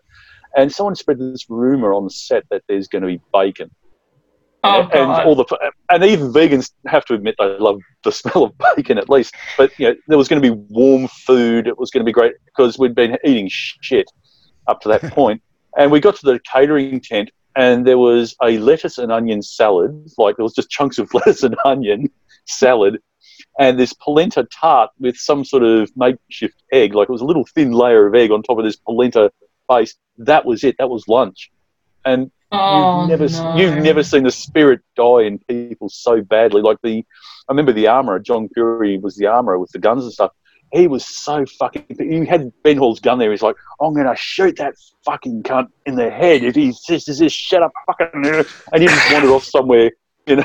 he was he was like genuinely pissed off because the food was just non-existent. Um, they were really pushing things to the limit on budget and stuff. And yeah, when you're out there and you're doing it hard, like I say, stupidly long days.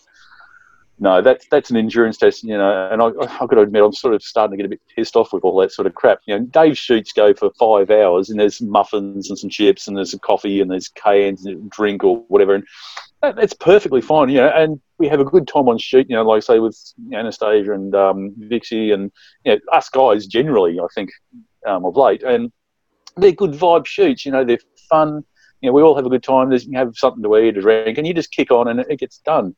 It's when you get onto those other shoots where they're, you know, they're trying to take it to that level, but they're cutting it so fine on budget, and the food's not there.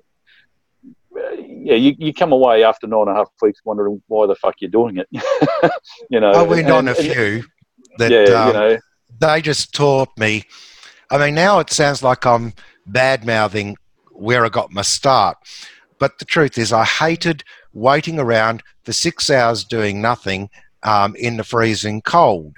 Um, and so I wanted to do things very differently on mine. Um, all of the ones that I went on in my first six months were horrid. I met you on one of them. Do you remember? Um, yeah, the Pokemon one. I could have act if I hadn't met you and you had let me put my stuff in your car. Yeah, and in my you car. Yep. And you gave me a pep talk. That might have been the last of me ever in a movie. It was freezing. I didn't know where I was. There, there. Everything was falling apart, and at Yeah, least yeah. one person was friendly and said, Yep. "Mate, put your stuff in here. It'll be here when you get back." There was really you couldn't really change properly because the way they Oh. set things up, and That was uh, a dog's breakfast. and it wasn't the worst I was on, and it was bloody freezing. And the guy was willing just to leave everybody waiting there forever doing nothing. Um, I grabbed up all of the muesli bars and started walking around to the people on the crew because they hadn't. Yeah, I remember that. eaten. Yeah, it's because um, all of the extras have got nothing to do and they're about to go off and start eating all of the food. And you told me about the problems, and I said, "Fuck it, I'm not going to let these guys because they could walk over to, you know, the 7-Eleven if they wanted. There was no food for you guys on set, so I just started grabbing the muesli Yeah. bars because I knew you could Yeah. eat them on the run, and Yeah. uh, that wasn't even the worst of them. I went through such a miserable set after a miserable set after a miserable set. Watched these uh, people that made their film self-aggrandizing. Watched the bullshit where people were posting about it, and the way they spoke when they posted. You know, it was like if I wanted to compliment you, I'd say, Glenn, you did a great job. I wouldn't be writing online, Glenn, you are my great messiah. I could not live without you. Um, and you've seen it, haven't you? Yeah, I know what you're talking about. Yeah, they're the narcissistic shits that cause problems later on because they didn't get you are worshipping them. But set after set after set, extras being left to freeze, uh, crew not being Yep. um, given sufficient breaks or being That's told so properly what to do. The problems that were on the sets were ridiculous. And, geez, I get a lot of complaints about my sets, but I promise you, it comes from the narcissistic types. Yeah, look, I mean, no, your, sh- I mean, it's like, so I go back to saying what, about your shoots, Dave. Is your shoots, I mean, they're small fry compared to some of the stuff I've been on, but, you know, then by not even close to the worst sets I've ever been on, you know, they've, they've got a good vibe. They're fun, uh, depending who's on it. I, mean, I, don't, I, I- I don't think we're going to have that problem in the future, but, um, you know, they're fun. Um, yeah, they're catered. We all have a laugh. We all have a, you know, we get in and we do the job and come out and we see the results and, and yeah, they're great, you know, and that at the very basic level is what I think, you know, um, grassroots filmmaking should be about. Because if it's not fun, why the fuck are you doing it? Exactly. know, I think- um, I think a lot know, of us got into it. It was fun when we got into it because we might have been kids. You know, you had your Oh, Super well. 8 camera or what came along later. And uh, Mm. everybody had fun because they were kids and they weren't. Um, whatever the worries are of these other filmmakers, we don't have because none of us are looking for money. So I put them out for free. well, Well, yeah, I Oh, mean, we are it's- we are at some point. I expect that um, if we're lucky, everyone will make a name for themselves. Like we'll go on lots of podcasts like this. The public will see you. They will see your films, and then suddenly somebody like uh, Anastasia won't have to say to somebody she's going for a movie with that she doesn't have a show reel. Oh. You've got all of that Haven't material. We haven't asked Meant to cut my new one. Yeah. So you build your name, you create the value for your name by doing your movies. And our movies have been on TV in the United States and more recently South Australia too. Uh, so, yeah. Oh, that's uh, reaching the big time. no, we've been on TV in the United States. You've seen there's about half a dozen hosted horror shows that showed us. Mm. We've been in the theatres in the United States. Now, it wasn't big Yes, TV, wasn't big theatres, but it, you know, compared to somebody else that's come out of nowhere and done nothing, you say, well, geez, I've been on um, 12 uh, TV stations in the United States. I've been shown in four cinemas. Well, I mean, um, Malevolent Pursuit, I think, went on uh, free to air TV in front of what potential audience of 68 million people. You know, that's like three times the size of Australia's population or something like that, which is like, what? Yeah, You know, that's not too you know, bad. people here in Melbourne couldn't believe couldn't believe that sort of level of stuff. But then again, they don't think that sort of thing. You know, well, the thing is, you might have gotten 10% of that uh, potential, and it's still more than what you'll get here, unless you've got the biggest show here. But the biggest show mm. here only gets 2 million people. That's uh, Waleed Aly's show, uh, The Project. And everybody goes on oh. about the Today Show, right? The, uh, the, the morning show. The morning show's mm. only hmm. got 250,000 watches. When um, hmm. the, the Channel 9 and Channel 7 one go to war with each other and talk about how many viewers they've got, one's got 300,000 this week and the other one's got 250,000 this week. Well, some people put things on YouTube and they've got 10 million viewers. Yes. There are hmm. perspectives here that uh, haven't dawned on people because things have changed over the years and their, their thoughts haven't.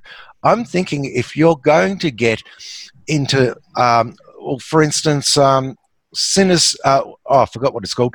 That one we've got um, the Vixies in where you smash the setup at the end. The one in the park. it oh, Cannibal, uh, uh, Cannibal Barbecue? Barbecue has got. Um, it's not not big time for other YouTubers, but we've got two hundred thousand views. In other words, you've got as many views on YouTube as what um, the third biggest TV show in Australia gets. That, that's a perspective we're not putting things into.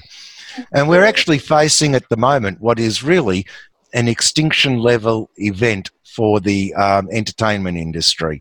Nobody wants to put it that way, but Oh. a hell of we we've just lost two TV stations, Channel 44 Mm. and Channel 31.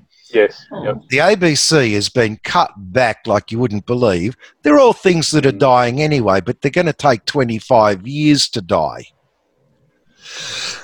No, you're quite right. You're quite but right. it sped things up. It sped things up. With the transition, uh, television will survive, but only a small percentage of it. It's going to level out compared to what's online. Just like newspapers were once big and they leveled out a bit when radio came out, but still remain big. Radio leveled out a bit when TV came along, but still remain big. TV lost a bit when um, you know video came out, and video lost a whole lot when VOD came out. Well, Hmm. television's about to take another bit of a dive. Newspapers are taking a bit of a dive. Online, Yeah, we're doing fine. yeah. Look, it's not. It's not surprising, really. You know, um, I mean, some of the stuff that's on free to air TV here in Australia, I don't know what it's like in the states, but you know, is is just beyond dreadful these days. You know, probably the budgets aren't there enough to have a half decent writer or anything. I don't know if you guys have seen the uh, show on the ABC called Operation Buffalo. It's No, about I the haven't had a it's about- television for 20 years. It's, it's about the Maralinga tests and stuff like that. Now, they could have made a really interesting um, show based around real, you know, real stories and stuff like that. Instead, they've based it around, okay, yes, there were nuclear tests there, and then the rest they've just made up on the spot, sort of thing. And it's it's some of the worst stuff I've seen on TV ever. Mhm. Um, like there's just no, they've never done any research of anything that might be military, um, and anything that they have done, it's either US based military or English based military and very stereotypical. So one of them did a salute. They're supposed to be English. Did a salute and looked like bloody Benny Hill. Um, you know, they got Agent Carter in there. You know, uh, Agent Carter being uh, Captain America's girlfriend from World War Two. You know, we're, we're talking 1957, 58, and we've got someone who looks like she's from the 40s, for goodness sake, and she's doing the whole, you know, whole Agent Carter routine. It's like, what the fuck is this shit? You know, Huh. um, but you know, bringing it all back there, yeah, writing has just gone down the tube. Well, I think Um, that problem happened when we went digital. Uh, what happened was when you had the analog TV, you had channel Mm. 10, 9, 7, 2, 0, right? And that was it. But as soon as um, the, when leading up to the analog signal being taken off, when digital came on to convince people, they said, right, we've now got four channel 10s, four channel 9s, four channel 7s, four channel 2s. I didn't even know what people were talking at the time. They'd say, oh, I was watching channel 2. And I go, yeah, I didn't see that. And I go, no, I was watching ABC Go or ABC Heart. yes. Well, Yep. before even that, we had television that started at six in the morning and finished at eleven thirty at night. Then you had mm-hmm. twenty four hours, so they needed more product. Then they go, oh, we've got twenty four hours times four, four, four, four.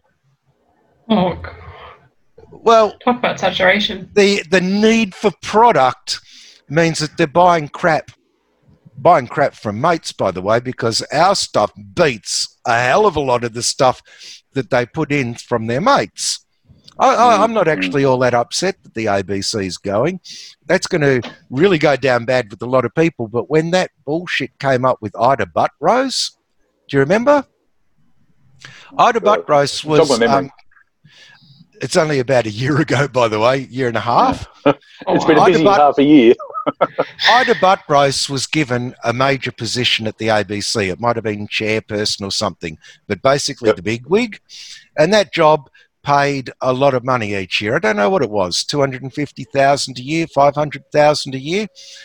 The board at the ABC, and I've probably got the um, details not quite exact enough, but the board wanted her to make a particular decision for them, and they were overstepping, and she refused. So she got sacked. So she sued them. She got paid out hundreds and hundreds and hundreds of thousands That's by right. the ABC. So when I see the ABC crying poor, saying we've got to axe 250 jobs, it's like, what was that bullshit you just pulled a year ago where rich people Mm. got put in in charge of it? That's not about Yep. the people. no. And Yep. rich people then got paid shitloads of money. I mean, the ABC is not the ABC that we originally were. We were told uh, to use It's an not the American term by the people, for the people, of the people. It's no, it's rich people.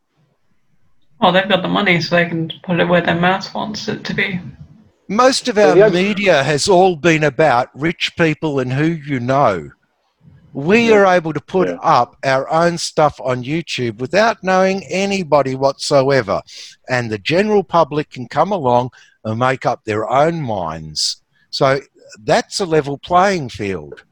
It's not Yeah. really because, I mean, YouTube's got their algorithms and they're sort of going that mm. way, but nothing's stopping us from putting it on YouTube. We've got a, a level playing field. If you want to look at the playing field itself, do you remember just two weeks ago or three weeks ago there was the We Are One Film Festival?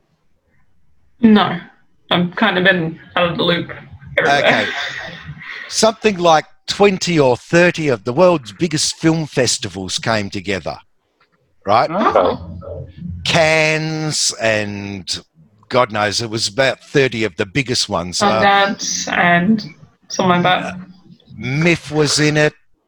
But uh, yeah, basically, you've got the I'll get you all of the information later, but 20 or 30 of the world's top film festivals came together to do it online together. And their opening night and closing night, you've, which is all about all you can see online, because although they showed the films, they took them offline. They're not there to stay up there forever. So the opening and closing, which have got big actors like Robert De Niro and Whoopi Goldberg, you go and have a look at it. They only got 6,000 views. That's because they didn't leave it up. If they left it up, it would have had more views. No, I'm talking about the stuff that's up there, not the stuff. They took down. Oh, The Oh. opening where people are talking and Robert De Niro and Oh. Whoopi Goldberg are saying, "Hey, it's fantastic! Look at this big international film festival." Blah blah blah blah blah, and so they've still got all of that up there. They only got six thousand views. Not much. The point is, Huh, when you no. level the playing field, people who you think are big aren't necessarily that big. People who you think are small suddenly become giants.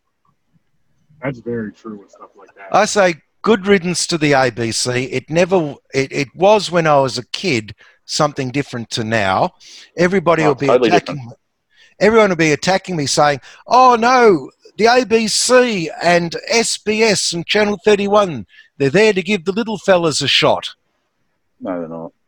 kind of insulting. I was told I could get my show on Channel 31 if I paid for the airtime and brought them in two sponsors. And I thought, fuck that, all my money went into making my no budget film. I can't give you um, $200 more. And when you say bring in sponsors, you mean I have to go and sell advertising for you? That's Mm. not free. I already paid my tax money that pays for your thing, and you want to say it's community. That's not free. Foxtel Aurora charged $200 um, for the slot, if you can get the slot, and insist you bring in two advertisers as well. I'm on the phone as a telemarketer during the day. Do you think I want to come on, on get onto the phone when I get home at night and try to sell advertising to people? Mm. No. That's not community. No. I say shut it all down. Let people live off their own merits because we are showing that we've got what it takes. I'm not trying to be a braggart um, because the proof is there for anyone to see with the figures on YouTube. And the proof is there in the comments. By the way, the comments aren't always good for us, but it's engagement that somebody thought they'll leave one. the amount of dislikes is sometimes very, very high, and the amount of bad comments is quite high, but it's engagement. Well, I was going to say, at least it means it's been seen at the very least. Mm. It means somebody uh, was affected by it. If you're watching the TV and you're nodding off, you're not affected by it. It's true. Unless you're literally just like, if you're struggling to keep your eyes open and you are trying to watch it and you're falling asleep anyway, it's like, that could be also exhaustion. I think the whole Generally, idea yeah. with I think the whole idea with change is because um, things go stale, and uh, when I said this is an extinction level event, it is, and it just means it doesn't mean that there'll be nothing there at the end. It'll mean that new ideas come out, and new new things will occur. And other things that were dying anyway will just die off quicker.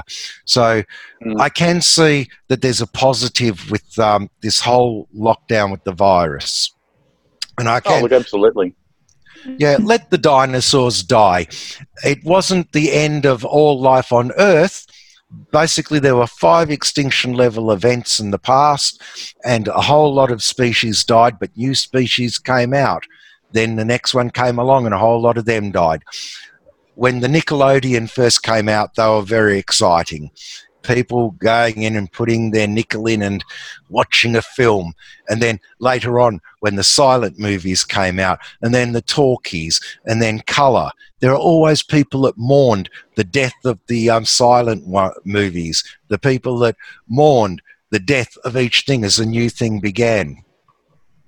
Actually, it's wanna s- interesting you should say that because, uh, um, I mean, looking at the photography side of things, one of the things that has made a huge comeback, certainly coming back at the beginning of the year, and lo- since lockdown, people have dived on it big time, is analog film.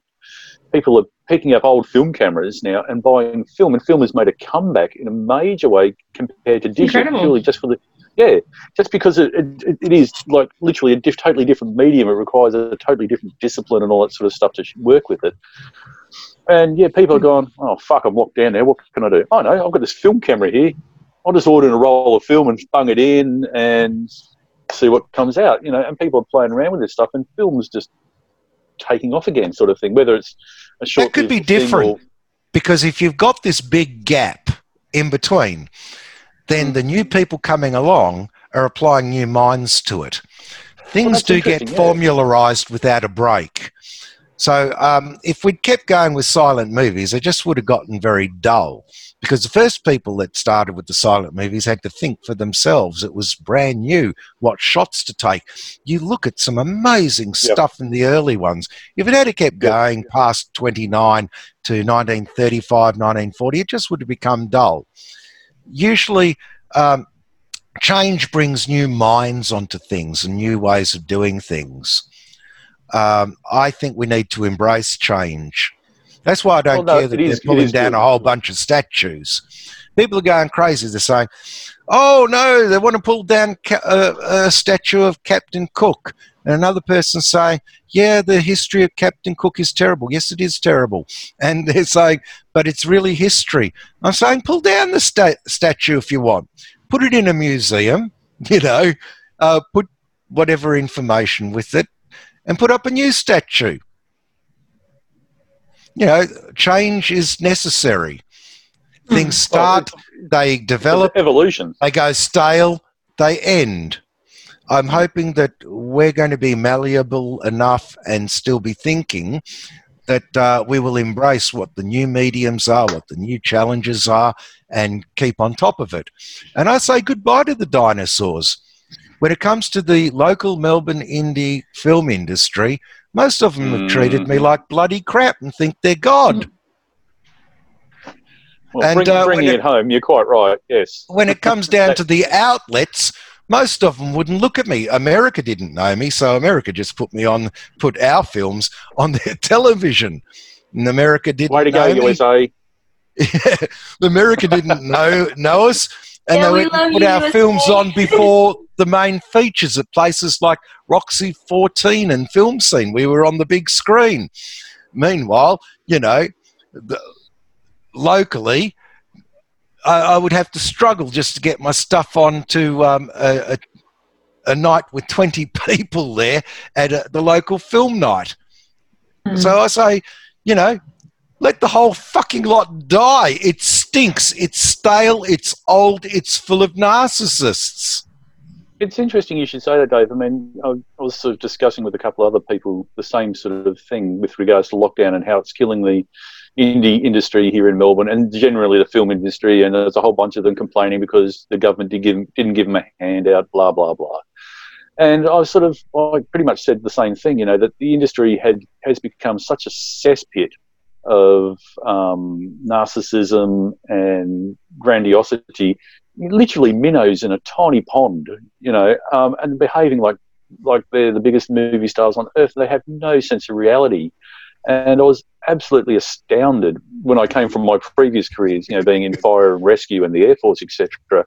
You know, we were sort of at this level of professionalism, and I come in, you know, decided to take up my passion with film and and seeing what the film world was actually like, you know, not the imagined thing that we see on TV and Hollywood and stuff. I couldn't believe just how amateur anything could be. You know, it was it's next level, next level amateur. It is so low. Um, so I mean, I totally understand what you're saying, Dave, and yeah, I, I'm Well, all what we're to- seeing, what we're seeing is there For it to was. Um, you can correct me if I've got this wrong on the model, but the first um, digital film camera that could go for 10 minutes doing HD was a Canon D90. Uh, yes, something along those lines. Yeah, I think the battery ran out or something like that. But yeah, but it, it was the first affordable film camera where you could do, um, you know, something for the big screen, HD. that started a new revolution Mm. where everything that starts when it's new is quite exciting and brings a whole lot of new people in. And then it starts to settle, then it starts to go stale.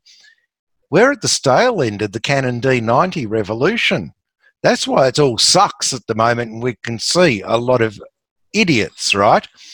When the new cycle starts, I hope that we are uh, down to earth and thinking and creative and a part of whatever thing that is new is coming along. I mean, look at Facebook and Twitter. They're 15 years old now. They've actually come and they've hit the crest, and over the last four or five years, have been putting in so many algorithms, they're on the way down. People are complaining. Um, there are big companies that want to boycott Facebook.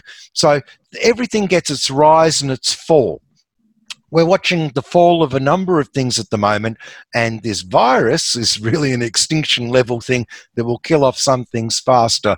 I say good riddance to them. There will still be activity in the world. New things will still start as they always will be, and hopefully we will be there to be something positive in the and contribute to whatever new comes along. Because whatever's mm. finishing up, fucking well stinks. Mm-hmm. Yeah, it's true, true. I agree. Oh, look, I mean, I think whatever comes, you know, the main thing in all of this is the main important thing is story. Um, and I, I think once the decks have been cleared, people you know, with a clear head, look, get back to the fundamentals, like good story. The whatever we go to next, you know, at least story is going to be there, and we'll move on and, and learn from these things, and yeah, fresh start. You know, um, I'm all for that sort of idea, and I'm all for that sort of thinking. So I'm with you on that one, Dave. You know, As long as Um, we keep our minds open to Yeah. whatever new is coming along, because people like to like to put. Uh, not a lot of people are early adopters. Only a, a handful are. Are we going to be open-minded enough to be early adopters? Are we going to be uh, cluey enough to realise that's the new thing to adopt? Fingers I crossed.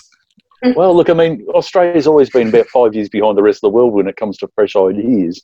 Um, and that's be it music or whatever. It's very rare for us to be at the cutting edge. So, you know, an opportunity is here now that everyone's in the same boat. So, you know, wherever we are, be in the US or Europe or here in Australia, there's a chance for us all to start at the same time with a fresh idea, a fresh take, a fresh start. Um, We're already in the right place. Uh, think of Hmm. it this way Aaron's show isn't an Aussie show. Oh, where are you from, Aaron? I'm from New York. Ah, right. Ah. Oh, so you're in the States. Not yeah, not, not, not the city though. I'm from Albany, New York. It's about four away, four hours away from New York City. So I know when I, usually when I say I'm from New York, everybody thinks New York City, but no, it's not New York City. Just to throw it out there, it's Oh, okay. in New York. Yeah, but yeah, that's that's one thing I do love about this platform is I give other horror fans like myself, but that are also in the indie scene or whatever the case may be, a voice to talk about their projects and other stuff going on, as well as just meeting people around, like literally from my own home, my own attic, meeting people all around the world, which is just crazy. You never, I never thought that this would happen with this podcast. Like originally I started this show, it was just me and some friends and family members, just like my cousins and stuff. Just you know, recording, talking, reviewing horror movies, and just talking about horror. And I went from that to, you know, slowly progressing to what it is now, to where talking to you guys, and you're in a whole different. You're in Australia, right? Yep. Yeah. Oh, hang on, let me check. but I will bet you, I will bet you dollars to donuts that there will be I will bet you that there will be people in the United States, whether they're in um, uh, one city in tech, um, one city in this state or a city in that state, that'll say that stuff they just said about the local Melbourne scene. That's the way our little scene works in Dallas. Mm-hmm. Boy, we've got the same problems. Because in chatting with different people from England and America, um, people that I work with uh, quite a lot, they keep telling me the same stuff that I'm seeing here that irritates me is the same way it's working where they are. Huh. Their scenes have gone stale. They've got their uh, local heroes. They've got their old boys clubs. and they've got their government funded shit that uh, cuts them out too. Mm-hmm. You're damn right about. Oh, well, there we go. And online Bring on the revolution. it's Be a revolution together. that we're all like gonna conquer. I think we already are. We're already doing something that is pretty big because podcasts are just taking off now during this uh, lockdown. They talk about podcasts taking off four years ago, like we've missed the start of it. Visual podcasts are starting to take off now. That's an interesting thing. How, how are you supposed to listen to a visual podcast while you're driving? Well, okay. Uh, With I know with my show, for example, like I do put I put it out on YouTube, but I also put it out like my Mhm. show goes on iTunes, Google Play, and all those audio platforms. So I, I put out audio and video. I'm sure I most of them do, not all, because there's some that just are strictly video. and There's some that are just strictly audio. But for the most part, a lot of the ones that are video are both. So it's just like you can hear it. Mhm. I'm I'm the same way. Like when I was when I was going to going to work, I work in a state. I work in an office building, so I'd listen. I'd be listening to podcasts all freaking day, including my own.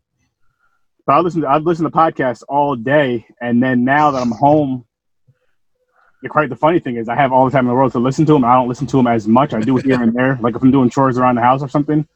And I think Yep. it's because of the simple fact that I'm just home. I'm not like out in the like if I go out driving somewhere, I'll listen to a podcast if I'm driving alone or something Yep. like that. Yep. I mean, once I start, I'm, I'm going to be working from home in the next few weeks. So I'm either going to be listening to podcasts while I'm working, or if I have a show coming up and I have to review a movie, I'll be watching like horror movies throughout the day to get myself ready for my passion. but it's, it's it's crazy. It's crazy. It's it's crazy that we're still on this thing since March, and it's crazy that it's the whole world. It's not just just a U.S. thing or just thing in Australia. It's globally. Yeah, yeah. It's Oh, yeah. look, you know, and it's look, we, we, we, we can't do any international travel from Australia anyway till middle of next year. So we know it's going to go for at least a year. Yeah. Um, and look, the second wave, it's sort of hitting Melbourne at the moment, but there's going to be a second wave globally as well. And, you know, it's, um, I mean, the downside of all this is we aren't getting any zombies. We're just lo- lots of deaths Yeah. and, and sickness. No, no bloody zombies. Zombies! I'm so disappointed that the zombie apocalypse doesn't have these. I think you would feel differently if um, the cinema experience had have gone the way they expected when polyester came out. They they were already talking about surround sound. Polyester was to bring in smell-o-vision. You Oh, know wow. what dead bodies Oh. smell like? Yep. no. If you were watching um, a zombie movie in the cinema and the smell of dead bodies started going through the place, you wouldn't be Oh. able to- I mean, most zombie movies don't make sense because a zombie can't sneak up on you. You go, whoa, what's that smell? Well, because they're because they're supposed to smell you, but that makes sense now. You can But smell I hear them. that um, I hear that the uh, smell of burning flesh actually smells like bacon. Mm. Well, I know Oh, what yes. um, dead bodies smell like. bacon senses activate. bacon bacon. I once Oh, brought gosh. home a coffin from the um, funeral parlor. Um, Oh, wow. well, the coffin was going to be thrown out, right? The, the Jewish way of burying is that you have to be in a thin wooden box because you come from dust, you go to dust. And they make a big fuss saying even the richest person uh, ends up in a grave like the uh, poorest. And this body came in from Italy and it was in one of the most ornate coffins out. And it had been welded shut. And the guys at the funeral parlour had spent all day opening up this coffin, right? Well, basically, I thought this thing would look great as a phone booth in my place. It had this. Well, I, I got the As you coffin do. home. I got the coffin home, but the smell of the dead body started coming out of it. Oh Nice. no! Oh, the stink of a dead body is so bad, and trying to get rid of it is near impossible. Did you just baking soda and bleach it?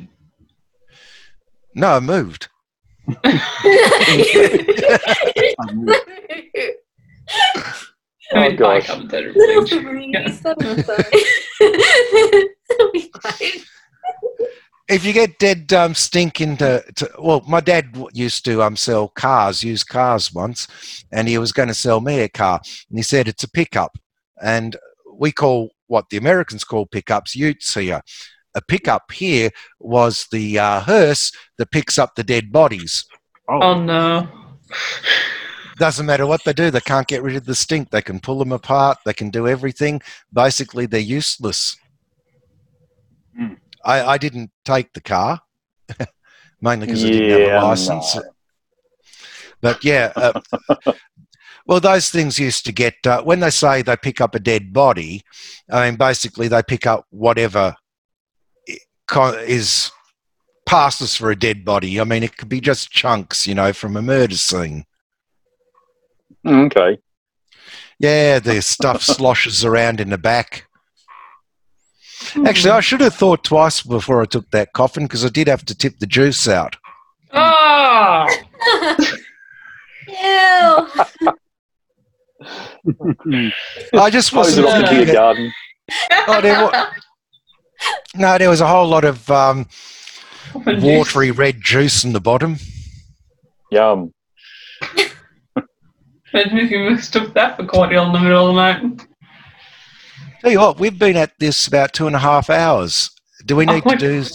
Do we need to do something to tighten it up to wrap it up so that you can How edit about it we talk about what we eat when we watch movies to finally answer Aaron's Oh, question? Let's, yeah, let's get back to Aaron's question about what we eat in the cinema. I've already answered that one. So who else is going to talk about food? Well, it really depends what I'm watching. Like, I mean, I had this thing where um, I had a bit of a running gag where um, every time me and my best friend watched um, iZombie, I would get something like really spicy.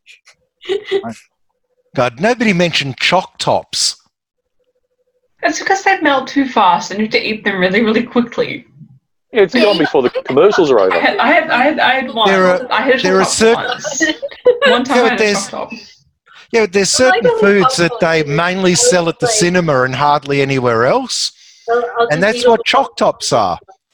Popcorn, choc tops, Jaffas. They probably don't have Jaffas, Jaffas in the Oh, USA. Jaffas are so good though. what is Oh, they are good. So Jaffas are like choc, chocolate and Orange. orange, and like a. It's a ball, orange like orange ball. chocolate on the inside and have And like orange. orange flavored, like almost like M and m type shell on the Because I outside. think because in New Zealand Jaffas hard. are different again, so it's like Are they?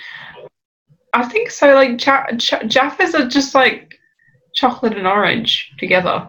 So it's like Uh, chocolate on the outside, like orange on the inside. Maybe I can't remember the last time I had a Jaffa, but yeah. Uh, Jaffas are orange on the outside and chocolate on the inside. They've got like a little shell, like a Smartie or an M&M, except for it's like a But the size ball. of marbles. And Yeah, you roll yeah, them yeah. down the aisles and they go bang, clunk, clunk, clunk, clunk, clunk, clunk, clunk, clunk.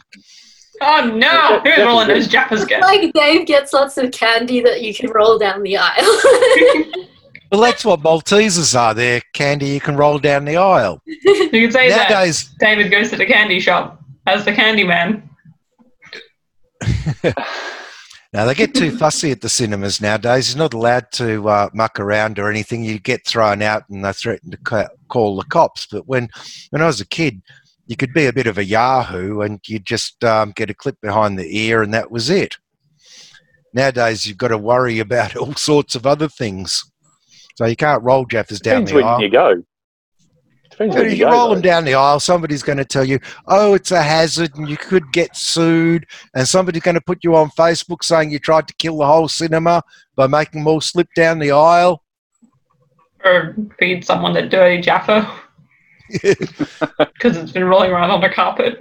And some kid eats it by mistake, and it's like, well, that's a Poison lawsuit some kid with- happen. I don't know. Sometimes the cinemas so they don't clean them as often as they should. You sort of have to wade knee deep through all the um, stale popcorn before you get to your seat and stuff. So how are you going to roll a Jaffa down through that? exactly. Well, it's better than the other things they used to do. Do you remember the popcorn tubs, right? And people would put a hole in the bottom of one? No. Yeah. No. Yeah. Yeah. But I know what you, I know what's gonna come next. Yeah, this is like when you're adolescent and you're with your girlfriend and you want to get a handy in the cinema. I didn't make this shit up. The Skyhook sung about it. what? Remember? Yes. Well, Do you I mean, the skyhooks? I hear about these things. The Sky, back in 75, the Skyhooks put out a song about it. Slip into a cinema and give yourself a treat. Better take a raincoat, might be sticky on the seat. It was about That's true. opening up the. Is that what that- Yeah, you open up your twisties bag at the bottom. And if your mother knew what you, if your mother knew Yeah. what you were doing, she'd probably hang her head and cry. If she knew that you were whipping the dripping, I mean, those are the words of the song. But the um, the song is about dirty adolescents getting a hand job from their girlfriends in the um, in the cinema, by opening up the bottom of the popcorn, putting it on the lap. Yep. Back in the days when going to a movie was a bit cheaper, so you, you weren't wasting, you know, whatever however many dollars is now to go to the movies. Oh yeah, it's like seven bucks for a, a thing of popcorn, and it's like twenty cents to make. But cinemas have been making most of their money from food. They only get something like fifteen percent uh, profit on the tickets. Mm. There's like sixty percent profit on the food, and a beer is eight dollars. Yeah, overpriced. Oh yeah, cinemas make their money from that. Well, my mum is she does she doesn't really like the candy bar. The so she basically brings food to the cinema. Like You're not she allowed brings to, like but you full on, sneak it. Yeah, Yeah, yeah. you got to sneak it. like full on like bread and cheese and like a like a like Yeah. a breadstick, like cheese and it's like it's like it's just it's great because like you can have fruit, you can have like a sandwich that you can make together. Sun dried tomatoes and olives and Exactly, like literally. se- And different cheeses and some dip. I I have this. I have All of this for a it's one and a like half little hour movie. No, well, you know, she she goes there for the time, not for the fact that there are going to be crumbs on the floor. I can imagine doing that from the dusk till dawn thing at the uh, drive-in. Although at the Mm. drive-ins, uh, we used to like they always had the snack bar at the drive-ins, and so you could go and buy hamburgers, hot dogs, and chips. And, and uh, we didn't have a lot of fast food places anywhere, so that was pretty special when I was a kid. Yeah, and I find if I'm watching a movie, if I forget to eat, that's probably a good indication of how absorbed I am. So, like, Well, there you go. we- It's, it's we- the when we- Malteser thing. When we I should have add the drive-in, before, before this whole thing gets um, edited, I don't want anyone to think that I actually took twisties or popcorn to the cinema to get a hand job. So Well, there's no shame in admitting you did go to the cinema to get a hand job, though. I mean, it's you know, we've all been there at some point, haven't we? I I have not. Okay. No, I haven't, but- I can I can understand the circumstances. It's dark. You know, everyone's focused on the film. No one's going to notice if someone starts making noises that aren't part of the soundtrack. You, know, you, you have you have that little bucket list, and you just okay, I've done that. I've never done it. I, I seriously haven't. I just brought it up because it was a common thing, and it was in Skyhooks song. I don't think it's that common. I don't know if they did it in the days when America. What if I've just given a whole lot of Americans an idea that they've never done that before, and suddenly we're reading about it in the papers, and I'm guilty of having done that? Dave, you've, st- Dave, you've started a movement, man. This is, is going to be the big thing. There's going to Come be on, see on the news in a couple of months' time. There's going to be all of these people in the US. They're going to be bonking each other. For a very They're going to be saying, "Come on, baby, butter my popcorn."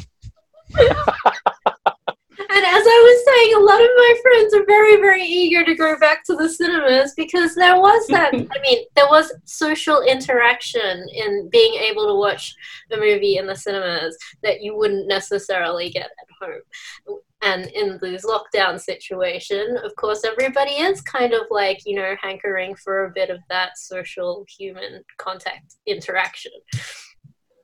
Yes. You know the So popcorn I'm sure, things that I'm sure that as soon as those restrictions are lifted, that like yeah, plenty of people will just want to be going to the cinemas to just. It's a night out. yeah spend mean- some time with some actual humans, you know, with some So actual friends and family and like you know boyfriends. So what you're saying is the, girlfriends the cinema is going to be the start of the baby boom, another baby boom from the cinema. Don't get a not not if everybody buys popcorn.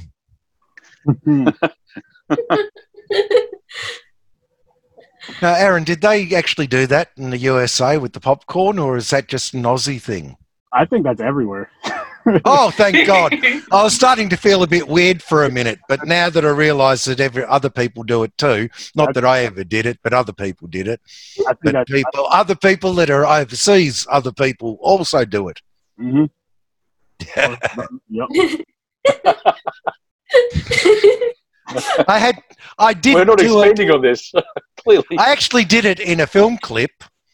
The, the guys rigged up this popcorn thing with a hole in the bottom, and they, there was a jigger so that it looked like the popcorn's going up and down. And then when it, they cut and they came back, they had a hair dryer, and I had to press the hair dryer and go, whoa! And the whole thing flies out everywhere. So people have been associating me with popcorn and that. But it was in. Uh, it was a music Okay. video I did. Okay. I'll get you the link for it one day. But um, yeah, the, these guys did that music video and thought that it's funny to have somebody jerking off in the cinema. Wow. That explains the sticky carpet then. Okay. oh, oh, ew. I never thought of that. Oh boy. I'm, I'm, I'm very slightly OCD, so like this whole lockdown with like, you know, everyone having to use hand sanitizer has been bliss for me. I'm just like, yes, use more hand sanitizer, wash your hands. That's lovely. That's wonderful. I would- I was wondering why people were doing that already. I know. You see, it's like, oh, like, why wasn't that normal to begin with? it is. It's like When I went to the your cinema with and Vixie- sanitizer. When I went to the cinema with Vixie, she got Pikachu painted onto her hand. Do you remember? Yes. And you you were the fussiest person there. Every little kid that got Pikachu got Pikachu. You it was like, no, no, no, you got to put a little bit of white in the eyes. No, you got the hat wrong. And, and uh, after all of this has gone down and it's taken forever for her to get her Pikachu tattoo, she says, I'm just going to the toilet. She comes back and she's washed it and smudged it. See, this is why if I get any painting or a henna, not on my hands because I wash them too often. That's a, that is a, that is a trick for you, Pixie. You not get anything on your hands because you know you're gonna wash them. well, that's that's gotta why be I careful. have gloves. I have I have gloves. I know, but if you want something to last and look pretty, so you can be like, oh my god, it's not on your hands. So you Yeah, don't if- ruin it. if you get it on your face, if you get if you get the henna on your face and it's all patterns, how do you know that they're not writing in Hindi? Uh, I fuck lizards, or you know something really nasty. Well, I mean, to be fair, I got I got the it that, that, that was it was actually on the back of my neck during parental duties. Um, it was just a flower pattern because I went to an I went to um, it wasn't Holi. It was like the, the Festival of Light. That I forgot which. Oh, I didn't know- notice that on parental duties. Um, No. What I'll tell you what happened on parental duties that um, you'll remember. Yeah. Cookie, do you remember that um, uh, most people didn't rock up to the set because we had flash flooding and a sudden storm? Yeah, we did. Yeah, that's right. We did too. Yeah. That's Yeah, why I that was a didn't fun notice to it. make it. We're on our way to a set that was actually all ready for the film, and the shot list had been done, everything. And we knew Yeah. that there was going to be some rain, but in came a flash flood, Oh yeah. and we could see that the water on the cars was above the hubcaps. Mm. And it was like, I don't know if we're going to be able to shoot. And at last minute, Gerardo said, I have a place we can go. And it wasn't even this fantastic set. It was just, um, it was just under shelter. And we actually That's right. made a Willie little Pe- was in video Wellington of on the dock, it was wasn't it? brilliant. Yeah. yeah, we made a little video of showing how we set up the set at last minute. So because we were on the back foot with everything, and it's like uh, this extra didn't turn up and that person didn't turn up, nobody would ever know the problems that went in before that film. That's why I didn't notice Oh anything. yeah. I'm, I'm freezing. It's uh, poured down with rain. We're just thinking of everything at last minute.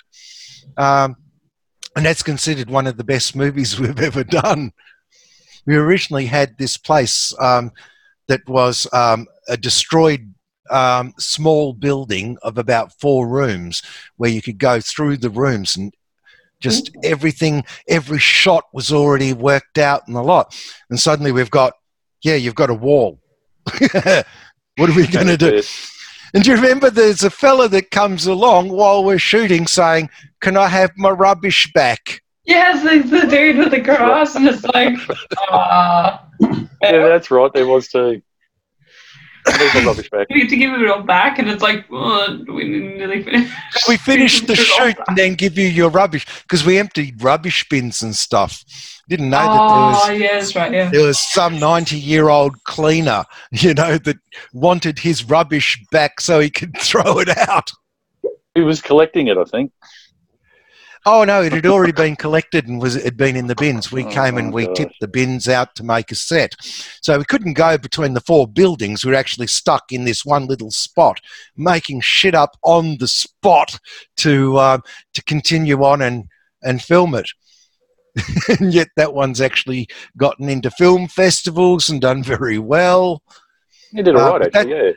That's why I didn't notice any henna on the back of your neck because Well, um, also, just my, on. my hair was down as well in a plait, so like it was covered. Because I only noticed it when I watched it. I'm like, oh, that's a nice Easter egg. In case people are wondering why she, why she seems to be able to go outside, because maybe she's got the alien henna on her, alien markings on her, so she's that's why she's able to go outside. That's why they survive.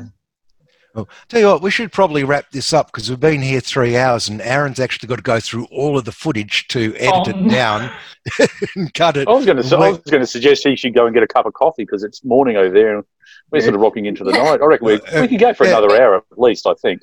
Yeah, we're just waffling on. Morning Uh, we- What do we need to What do we need to give you, Aaron, so that it can all join together and make sense when you edit us down? Honestly, um, well, that's what, uh, what I'll do is when, after we close out, I'll just I'll let you guys know after we close the show out and I hit stop. Let's do it in the opposite order: Vixie, Anastasia, Cookie, and then me. Yeah, everybody, want to do it? Yeah. close. Sorry, It. what do you need? Anything you want to close with, feel free to go right ahead. Oh, okay. Um, well, thank you for having us. Thank you very much. Um, it was an absolute pleasure coming in and talking on your podcast today. It's been an absolute, yeah, it was so fun. It's always so fun.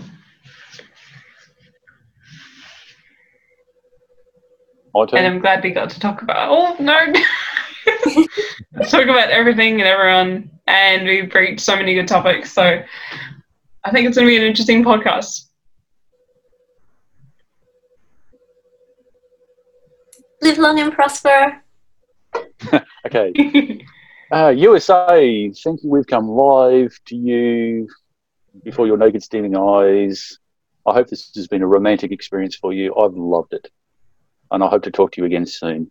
And thank you, Aaron, for having us on. It's been amazing. And of course, Dave, well, it's your fault that we're here, so legend effort. I'm going to echo the uh, positive sentiments of Vixie, Anastasia, and Cookie, and thank you for having us on the show, Aaron. Uh, I do hope that you edit out all of that buttered popcorn talk because it really, it, it was horrific, but not in the horror sort of way. And uh, thank you, USA. And if that stuff's not edited out, please forgive me. I'm just an Aussie. Okay. Well, at least we didn't um, say anything like, God, I'm a dry as a dead dingo's donger. But um, if you are uh, did enjoy our Aussie humor and uh, of course, well, if you're listening to this podcast, we uh, think that of course you'd be interested in horror movies. We do have one coming out called Badass Bunyip. We oh, do. yeah. Holy We've got to Yes. wait. We actually have to wait until the lockdowns are over because Anastasia's now got the lead role. Mhm. Oh, Re- yeah. We're I. People refilming- actually get to see my penis on screen. What? Yes. I have a Wii. oh. Yeah. It's the fake one that squirts wee wee. Oh, right. Okay. Yeah. Yeah. We, yeah. But yeah, we we were about to do that last three days worth of shooting. Mm. Um, it, it was planned for April over the um, Easter break, and Mm. one week before that, we went into lockdown. Mm. That was the one week I had off before I went back to uni as well. So yeah, we do have a feature film coming out, but uh, anyway, I, we've just sort of destroyed the um, the saying goodbye. I just wanted to make sure that all of the popcorn stuff isn't in there because it's absolutely filthy and rude, and people shouldn't Oh. talk about that stuff. And everyone is- in the is- USA is going to think we're weird. I mean, we are called the land down under, but we're not obsessed with what's down under. And, and now everyone's going to think of you when they buy popcorn. But also, it is kind of fun if you want to try it. You know, if you turn the maps the other way around, we're actually the land up over. For the map's upside down. Yeah. That means the map of Tassie is up. Yeah. if down is up and up is down, and like you're playing a It's like a little hat. You have it the other way. And before the days of um, Brazilians and shaving, they used to say the map of Tasmania looked like. Um, anyway, we're, we're we're supposed to be wrapping up. I'm sure This is- this is- Aaron Yeah, Dave, a lot of Dave, this is called doing an encore, isn't it? no, we're wrapping up. We'll have to do this again, though. I did. I had a great time with all four of you. Oh, thank you very much. We had a wonderful time with you. Thanks. Thank you all for coming on. And I like how, I like how you guys stole the show in a sense of just like you, none of you were shy, especially David. Again, but like it was never like a like dead silence, which is always amazing. So thank you for that. Everybody, go follow them. I will be getting the links for from them, and I'll be posting them when the episode comes out. As far as I go, you should my listeners should know where to follow me. But here's a reminder, just in case you don't. Horror with, horror with Sir Sturdy on Facebook. I have a Facebook group. That's where you can share anything and everything horror related, including your own projects. Again, it's, as long as it's horror related, it's cool. I have a Facebook page with the same name, Horror with Sir Sturdy. That's where I share all my podcast stuff, all my videos I do, anything horror related that I do that I'm involved in myself. I share it on there.